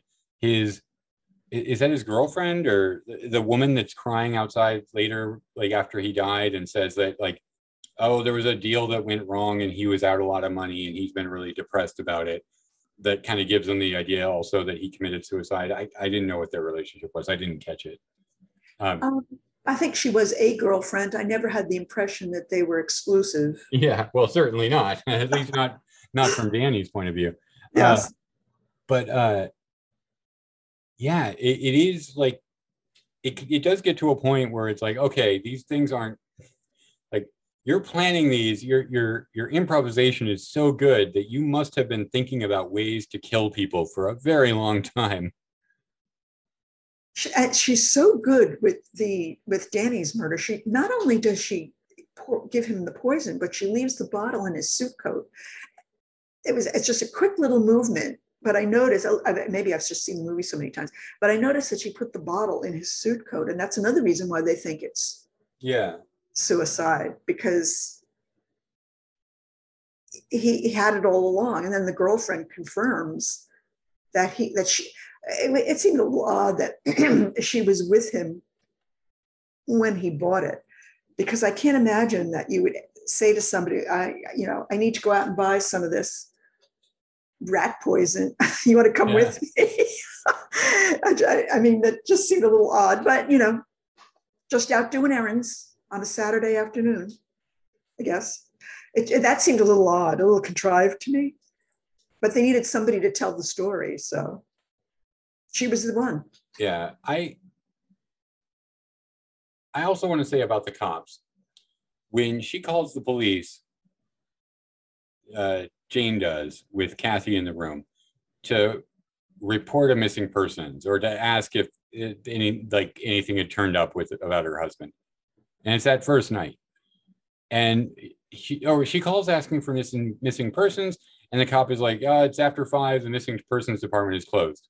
And I I can't I can't tell if that's actually something that would happen like they wouldn't have a missing persons person on call or or there.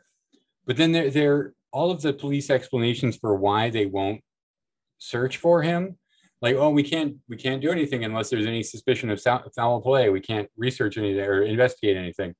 Um i don't know what i'm saying. I guess just lapd has always sucked. Well actually i think it was a lot harder um, several years ago, meaning like decades, maybe a couple of decades.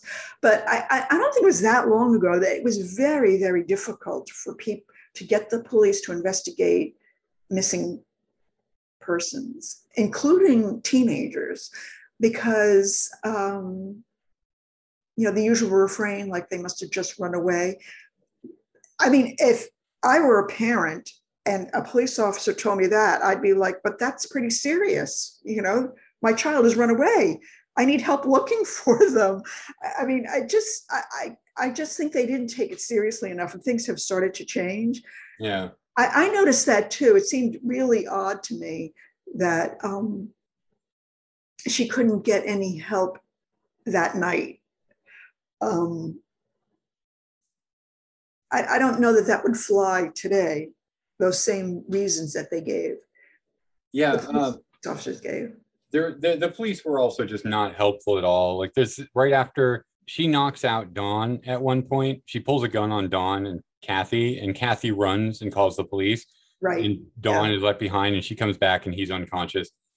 And the police arrive, and Don is sitting there like nursing a you know a bruise or whatever on the back of his head, and telling the police this, and the police are like, "Well, we can't do anything. She isn't. She hasn't done anything. There's no no reason to be suspicious of her and uh, what happened to her husband." And it's like, well, she just held the two of them at gunpoint and knocked him unconscious and ran. Like she basically admitted to, you know, being uh, well that there's foul play. Uh, she could. They could also have mentioned that she has the gun that was supposedly missing that he took with him uh, so it, it, just seems like the police did not want to deal with this at all. yeah, I thought it was really odd when the when the the detective shows up. Remember, he shows up, and and Jane and Kathy are in the in the J- Jane's and Alan's apartment. And I forget why, why Kathy is there, but but the, the police, the detective, whatever, shows up, and um, that I found that that whole scene incredibly uncomfortable because, well, the, the way it was set up, I, am not saying that uh, that's the only way I know how to describe it, but I'll, let me describe the scene a little bit. That Kathy and and Jane never talk to one another. They never they never talk about the fact that in that scene that Alan, who's a husband and a brother, is missing. They they never commiserate with each other. At the beginning, Jane's the, the detective says something like, "Well, you know, you may want to talk about this alone," and Jane's like, "Well, this is his uh, sister. You know, naturally she can stay." And that's the extent of it. There's no feeling of commiseration or anything the police officer gets a phone call from his precinct. He goes over to talk on the phone, and Jane never moves over to talk to Kathy. She stands in front of the detective, just looking at the floor. It was the oddest. We and, may, and maybe because it's film noir, it was supposed to be that way. But I just thought the whole thing was really odd, weird. The the officer, I, I, I forget exactly what he was doing there he didn't really give much information. Uh, he he said he was from missing persons, and that they had gotten like he was checking up on because she had called the precinct, so they did send somebody out. Out. Oh, okay. He introduced himself by saying he was part of homicide, and she said, "Oh dear, what's what's happened?" Or like she said something about like, "Oh no, like, does that mean Alan's dead or whatever?" And he's like, "Oh, oh, I I get it. I know. I see why you'd be so worried." Homicide is in charge of missing persons. And so it's like, oh, okay. So that then that's he he goes and he gets the call that her uh that Alan's car was found, right? But Okay. down by the Mexican border, I think. Okay, I, I wondered if that if that okay, so that's it. He I, I couldn't remember whether he came and told her that the car had been found or whether he got the phone call. That was the purpose of the phone call. Yeah. Um, because it seemed kind of odd to me that he got a phone call for no apparent reason. They were just checking up on something, you know, he gave out her number. It just, it ju- I don't know, it just seemed odd. The whole, the, the police just seemed kind of useless throughout the whole movie in a lot of ways. Yeah, the most Um, on top of it police are the Mexican police because they're there at the ready at that apartment in Mexico when when uh, Jane gets her comeuppance. it takes no time at all. But of course, Don has um, alerted them that uh, what he's up to. He he's told them that she's in the in the uh, I guess the hotel suite where she's staying. Yeah, but he he'd been alerting the LAPD as well. Yeah, that's true. You're right. You're right, though. They de- definitely did a much better job of. They were very prompt and very well armed, and there were more than. I think there were three of them. There there was more than one that came to her hotel room. They did a much better job. I, you're definitely right about that. Um, but I just was. I, I don't know. I don't. I, I I guess I thought that they, especially that detective, they were typical of the time. Uh-huh. Like, what are you calling me for? You know, he's not really a missing person. You know, what are you making a big deal about this for? It's not a murder, it's a suicide when Don, you know, Don Blake shows up at the apartment where Dan um, Danny's body is found. This is, you know, this you're, you're making too much of this. It works well in this movie, actually. I mean, it, you know, I, I actually bought it because it, it it works well in film noir, and especially worked well for Jane's Jane's uh, plans, if you want to call them that. Yeah, I yeah, it- she was very lucky as well as you know very smart. Even though you know she did some stupid things, but like, I probably wouldn't have done any better. But I wouldn't be thinking that way. I don't think. Yeah, she, was something. I learned in when doing some research. I've written about this at movie more than once for my blog, and uh, I remember doing when I was doing some research. I found out that the, when the movie was re, the movie was released under several names in the United States. Too Late for Tears, Killer Bait was another one, and in France it was released as The Tiger, La Tigresse. And I thought that was a brilliant name for the movie. I think even in French, it would have worked well in the United States because Danny Fuller calls her the tiger or ti- just tiger yeah, throughout the movie. And it's a perfect, a perfect name for her. And it would have been a great na- name for the movie, a movie title, I think, too. And I'm surprised no one came up with it because Killer Bait, I'm not very happy about. And Too Late for Tears, I mean, that's a great title for a film noir, but I didn't really think it worked for this particular one, really. it it only works or it only doesn't work because Jane has no moment of regret that we see. Uh, she like there is I thought like oh this that's a good name for this movie because she's accidentally killed her husband and gotten herself into like I thought from the beginning like for the first half hour or so, I thought the plot of this movie was going to be Jane gets in over her head through some stupid decisions and now has to deal with these horrible people and all these things she's going to have to do just to stay ahead of the law and the criminals that are after the money. But instead, it was it was her wanting this money so bad. She is doing these things not just like of her own accord, but she is actively pursuing. Like she's like, you know, th- this is her plan. Like kind of, you know, th- this is what she wants to be doing. Uh, So I thought after for the first half hour, like "Too Late for Tears," that makes a good a good title for this type of movie. And then after a while, I'm like, hmm, well, not really, because she's she's not going to be crying about it.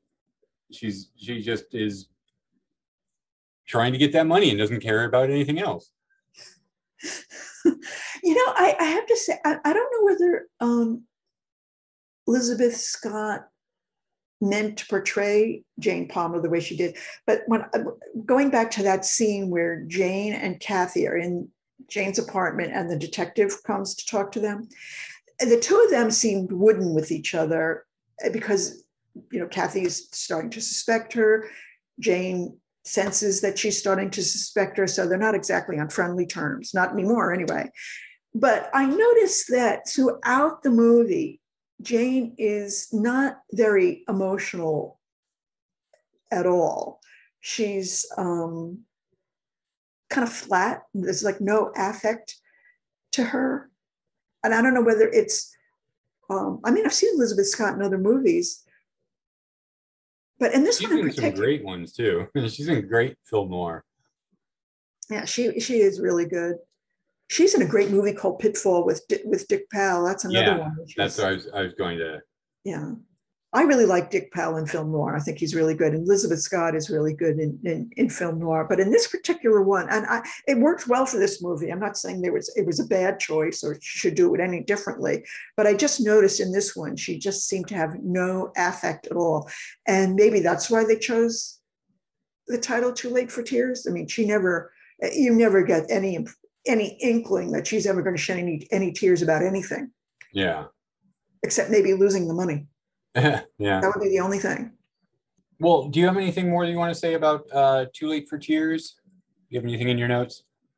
Um, no, I wrote actually surprisingly very few notes, but I had a lot to say about it anyway. It's such it's a great movie. It's really one of my favorites. It's just so. I think pairing it with Detour would make a great discussion with somebody sometime. Yeah, yeah. Maybe maybe um maybe after I've been doing this a while and and I, I'll I'll go back to these and we'll do a like a Another revisiting, I suppose. yes, another look. Yeah. Uh, okay. Well, I'm I'm kind of um, at the end of my notes as well, but I really enjoyed this movie. Like I said, I found it endlessly surprising. Like just the it, it kept doing things I didn't expect it to do, and uh, I'm really glad. I'm actually glad you really. I'm actually really glad you suggested both movies today, but this one I was like I was really kind of wowed by. it's a wow, it's definitely got a lot of wow factor, that's for sure. Starting with Jane Palmer, she's a a force to be reckoned with. Yes. Yeah. Uh, I, us go ahead. no, no, no. You, you go ahead. No, I think I think actually I was pretty much finished. I mean, I could talk forever about this movie. It's re- it's just wonderful.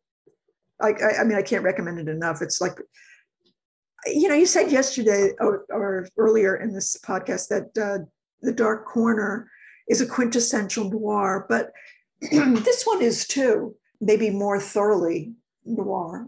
I, I mean, I don't. I think a lot of film critics call the Dark Corner quintessential noir because I've read that before. When you when you talked about that, Huh, um, right.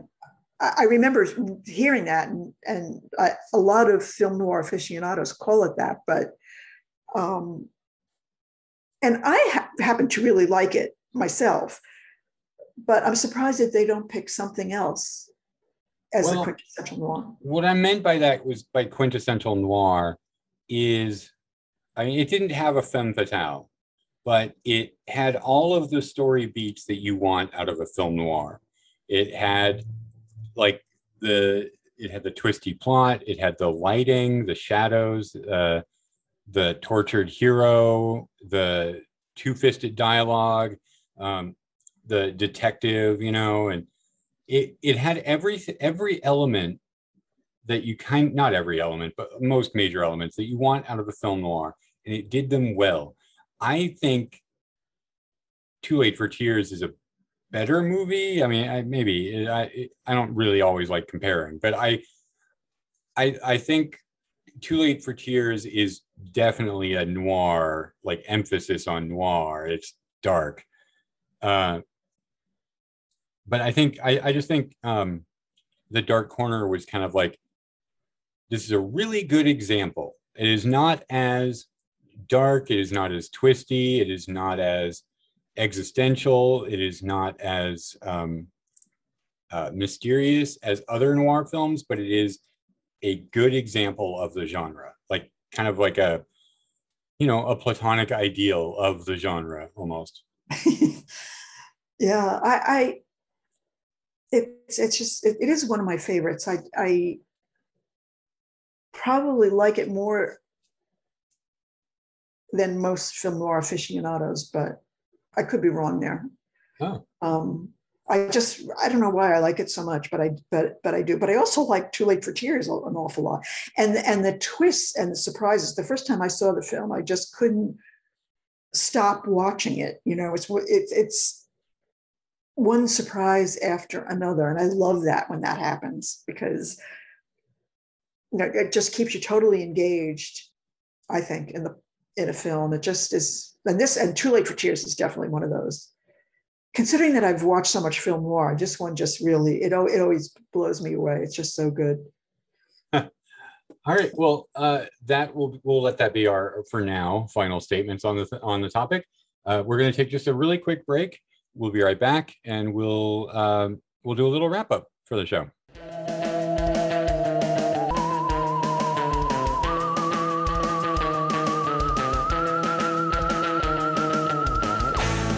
All right, and we're back, and we've only got a, a few minutes left here in the show, but um, you know, I, we've talked about how noir is such an expansive topic, and there's there's way too much to talk about, or you know, way too much in the topic to to kind of discover in just two movies. So um, I figure right now we'll we'll ask uh, Marianne what what um, uh, do, what are what are some of your other favorites? What what other movies you think people should check out if they maybe if they like these or uh, even if they well i actually have a couple uh, a couple of neo noirs that are my favorites and a few film noir that are also favorites. Uh, one of my another favorite film noir of mine is born to kill with lawrence is it tierney? He uh, that's a movie that's full of surprises and um, another one that I like a lot, it's the kind of film that I've seen more than once. And each time I see it, I see more and more in it. It's The House of Strangers with Edward, Edward G. Robinson and Richard Conte.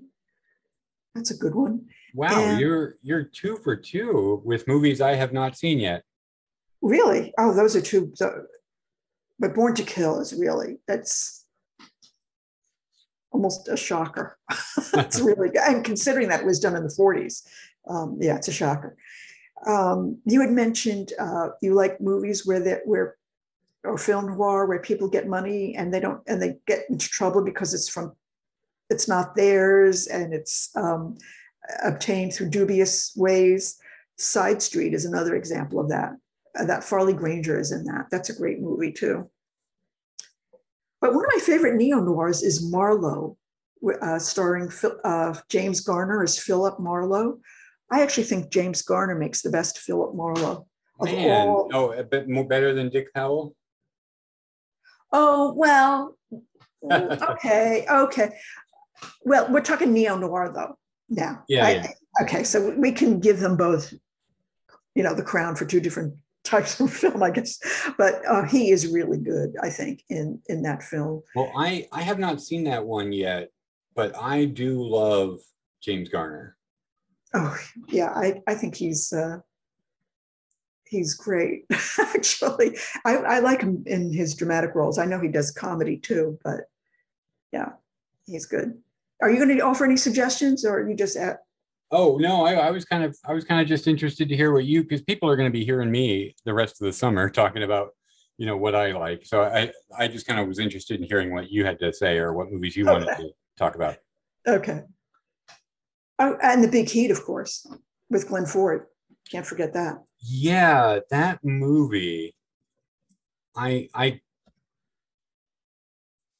I No, you don't like it? Oh I like it a lot, but there is Okay. a, a moment of violence in that movie, or just a plot contrivance that I have issues with.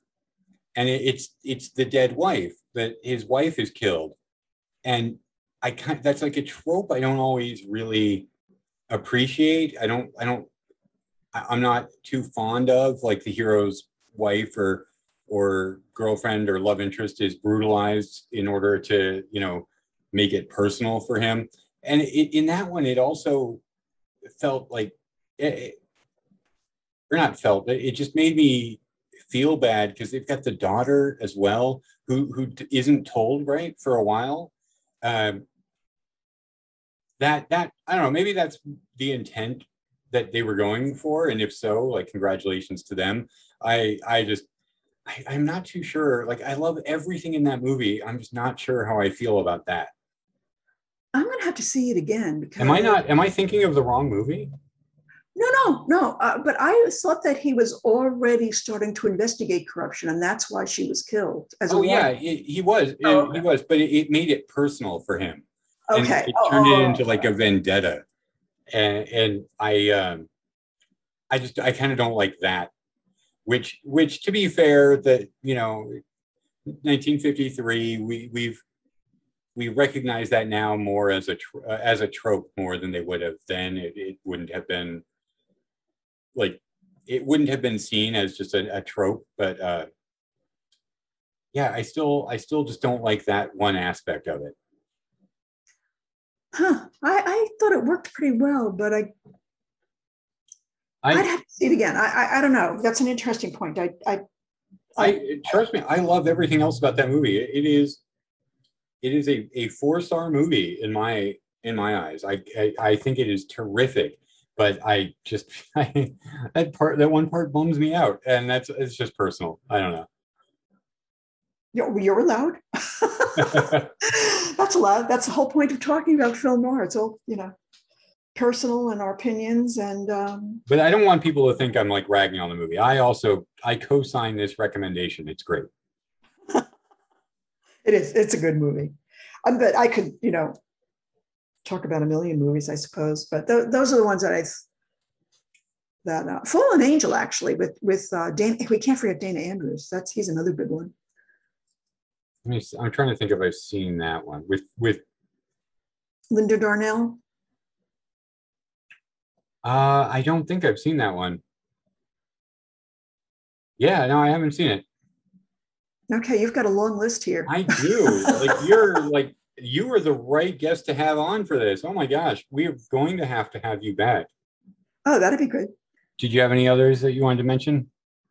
You mean for uh, films or yeah, yeah. questions? Oh gosh, how about well, The Guilty? I put that. I think I had offered that as a suggestion. That's a neo noir, though. That's um, that's a Danish film. Oh, the yeah, that one I, I hadn't seen that either, but I was kind of like looking into a uh when you mentioned the others, but it's just eh, yeah. Yeah, It's it's it's actually kind of a throwback to film noir. It takes place. It's an amazing movie. I'm not going to say too much about it because if you do decide to see it, it's I thought it was amazing.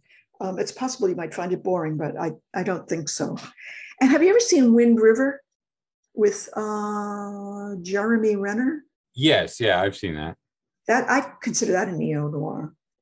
It's kind of a neo western noir, but um, Yeah, I I get I I I would agree. it's I think it's a great film. It's a brutal film in a lot of ways, but you know that scene where she's raped is I don't think I've ever watched it from beginning to end. I mean, I've seen the movie several times and I can watch a little bit of it, different parts of it each time I see it, but I probably will never see it from beginning to end, really. It's a little too brutal for me, but um, but it's Yeah. a good movie. I I agree, but it, it I uh yeah, I like that one, but I agree it was a little bit m- much for me.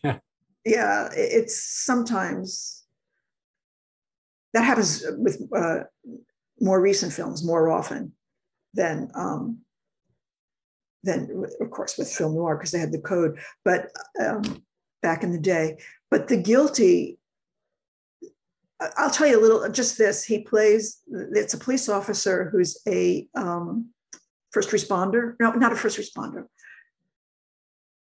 He's a police officer, but because he's in trouble, something he's done, he answers phones for emergencies. I forget what you call that. It's not a first responder. oh, uh 911 what Dispatcher. 911 op dispatch. Yeah, yeah. And he gets a phone call from a woman. And then he gets a phone call from the woman's husband. And all the events play out. You never see them, you never meet the two people. In fact, I'm not even sure you ever leave the room where he's working, but it works because you have to imagine all the events. At least I did. I did it. So it makes you do all the work, and it just kept me enthralled. it was. It's so different. It, it really was really good. I, I liked it a lot. But I thought it, it was a really. It really recreated a film noir world because it's very low budget. Um, there are only a few actors, two or three actors that actually make an appearance on the screen. It really is good. But it could be considered boring by some people. I don't know. I hope I piqued your interest in that one because that's a good one. Yeah, definitely, definitely. There's so many here, and definitely, I, I want you to come back. eh, hopefully, before the summer is over, eh, or maybe I'll I'll do this whole thing again sometime. But uh, before we go, uh, tell people about Make Mine Film Noir. Where can people find you, and what's uh, well, just tell people about it. Well, you can Google it with uh, on Make Mine Film Noir and find it. I don't have the uh, URL right in front of me, but it's uh, on Blogger, blogspot.com. And I've been doing uh, writing about film noir since the end of our uh, the summer of darkness in 2015. I started the blog soon after the class in September 2015, and I post about every two weeks. Um, I have to admit, I don't limit myself to film noir neo noir. I sometimes branch out into noir literature um, every once in a great while.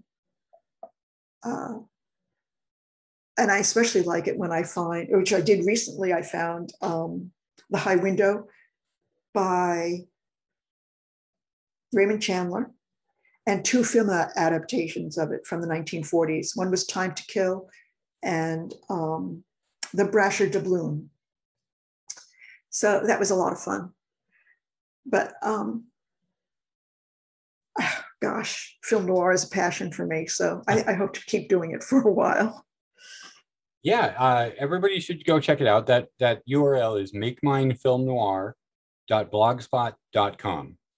And uh, go check it out. There's a lot of stuff. I see that when you were just talking about the Brasher Doubloon, that's your latest post. Um, I was very interested in watching that movie after seeing this post, so I will uh, I will be on the lookout for that. Um, and, and if you're listening, I'll put lo- posts or I'll post links on any of our socials, which is uh, where you can find me if you want. I'm on Instagram and Twitter at Two Headed Pod. Uh, there's also a Facebook page you can find, Incredible Two Head Podcast. Anyway, yeah, drop me a line if you want. Uh, please rate, review, and subscribe. Uh, reviewing really does help if you're listening out there. Please uh, leave us a review. It helps in our standings and gets the word out to other people who might be interested in listening. Um, otherwise, I think that's going to do it for this week. We'll be back next week with another uh, film noir double feature.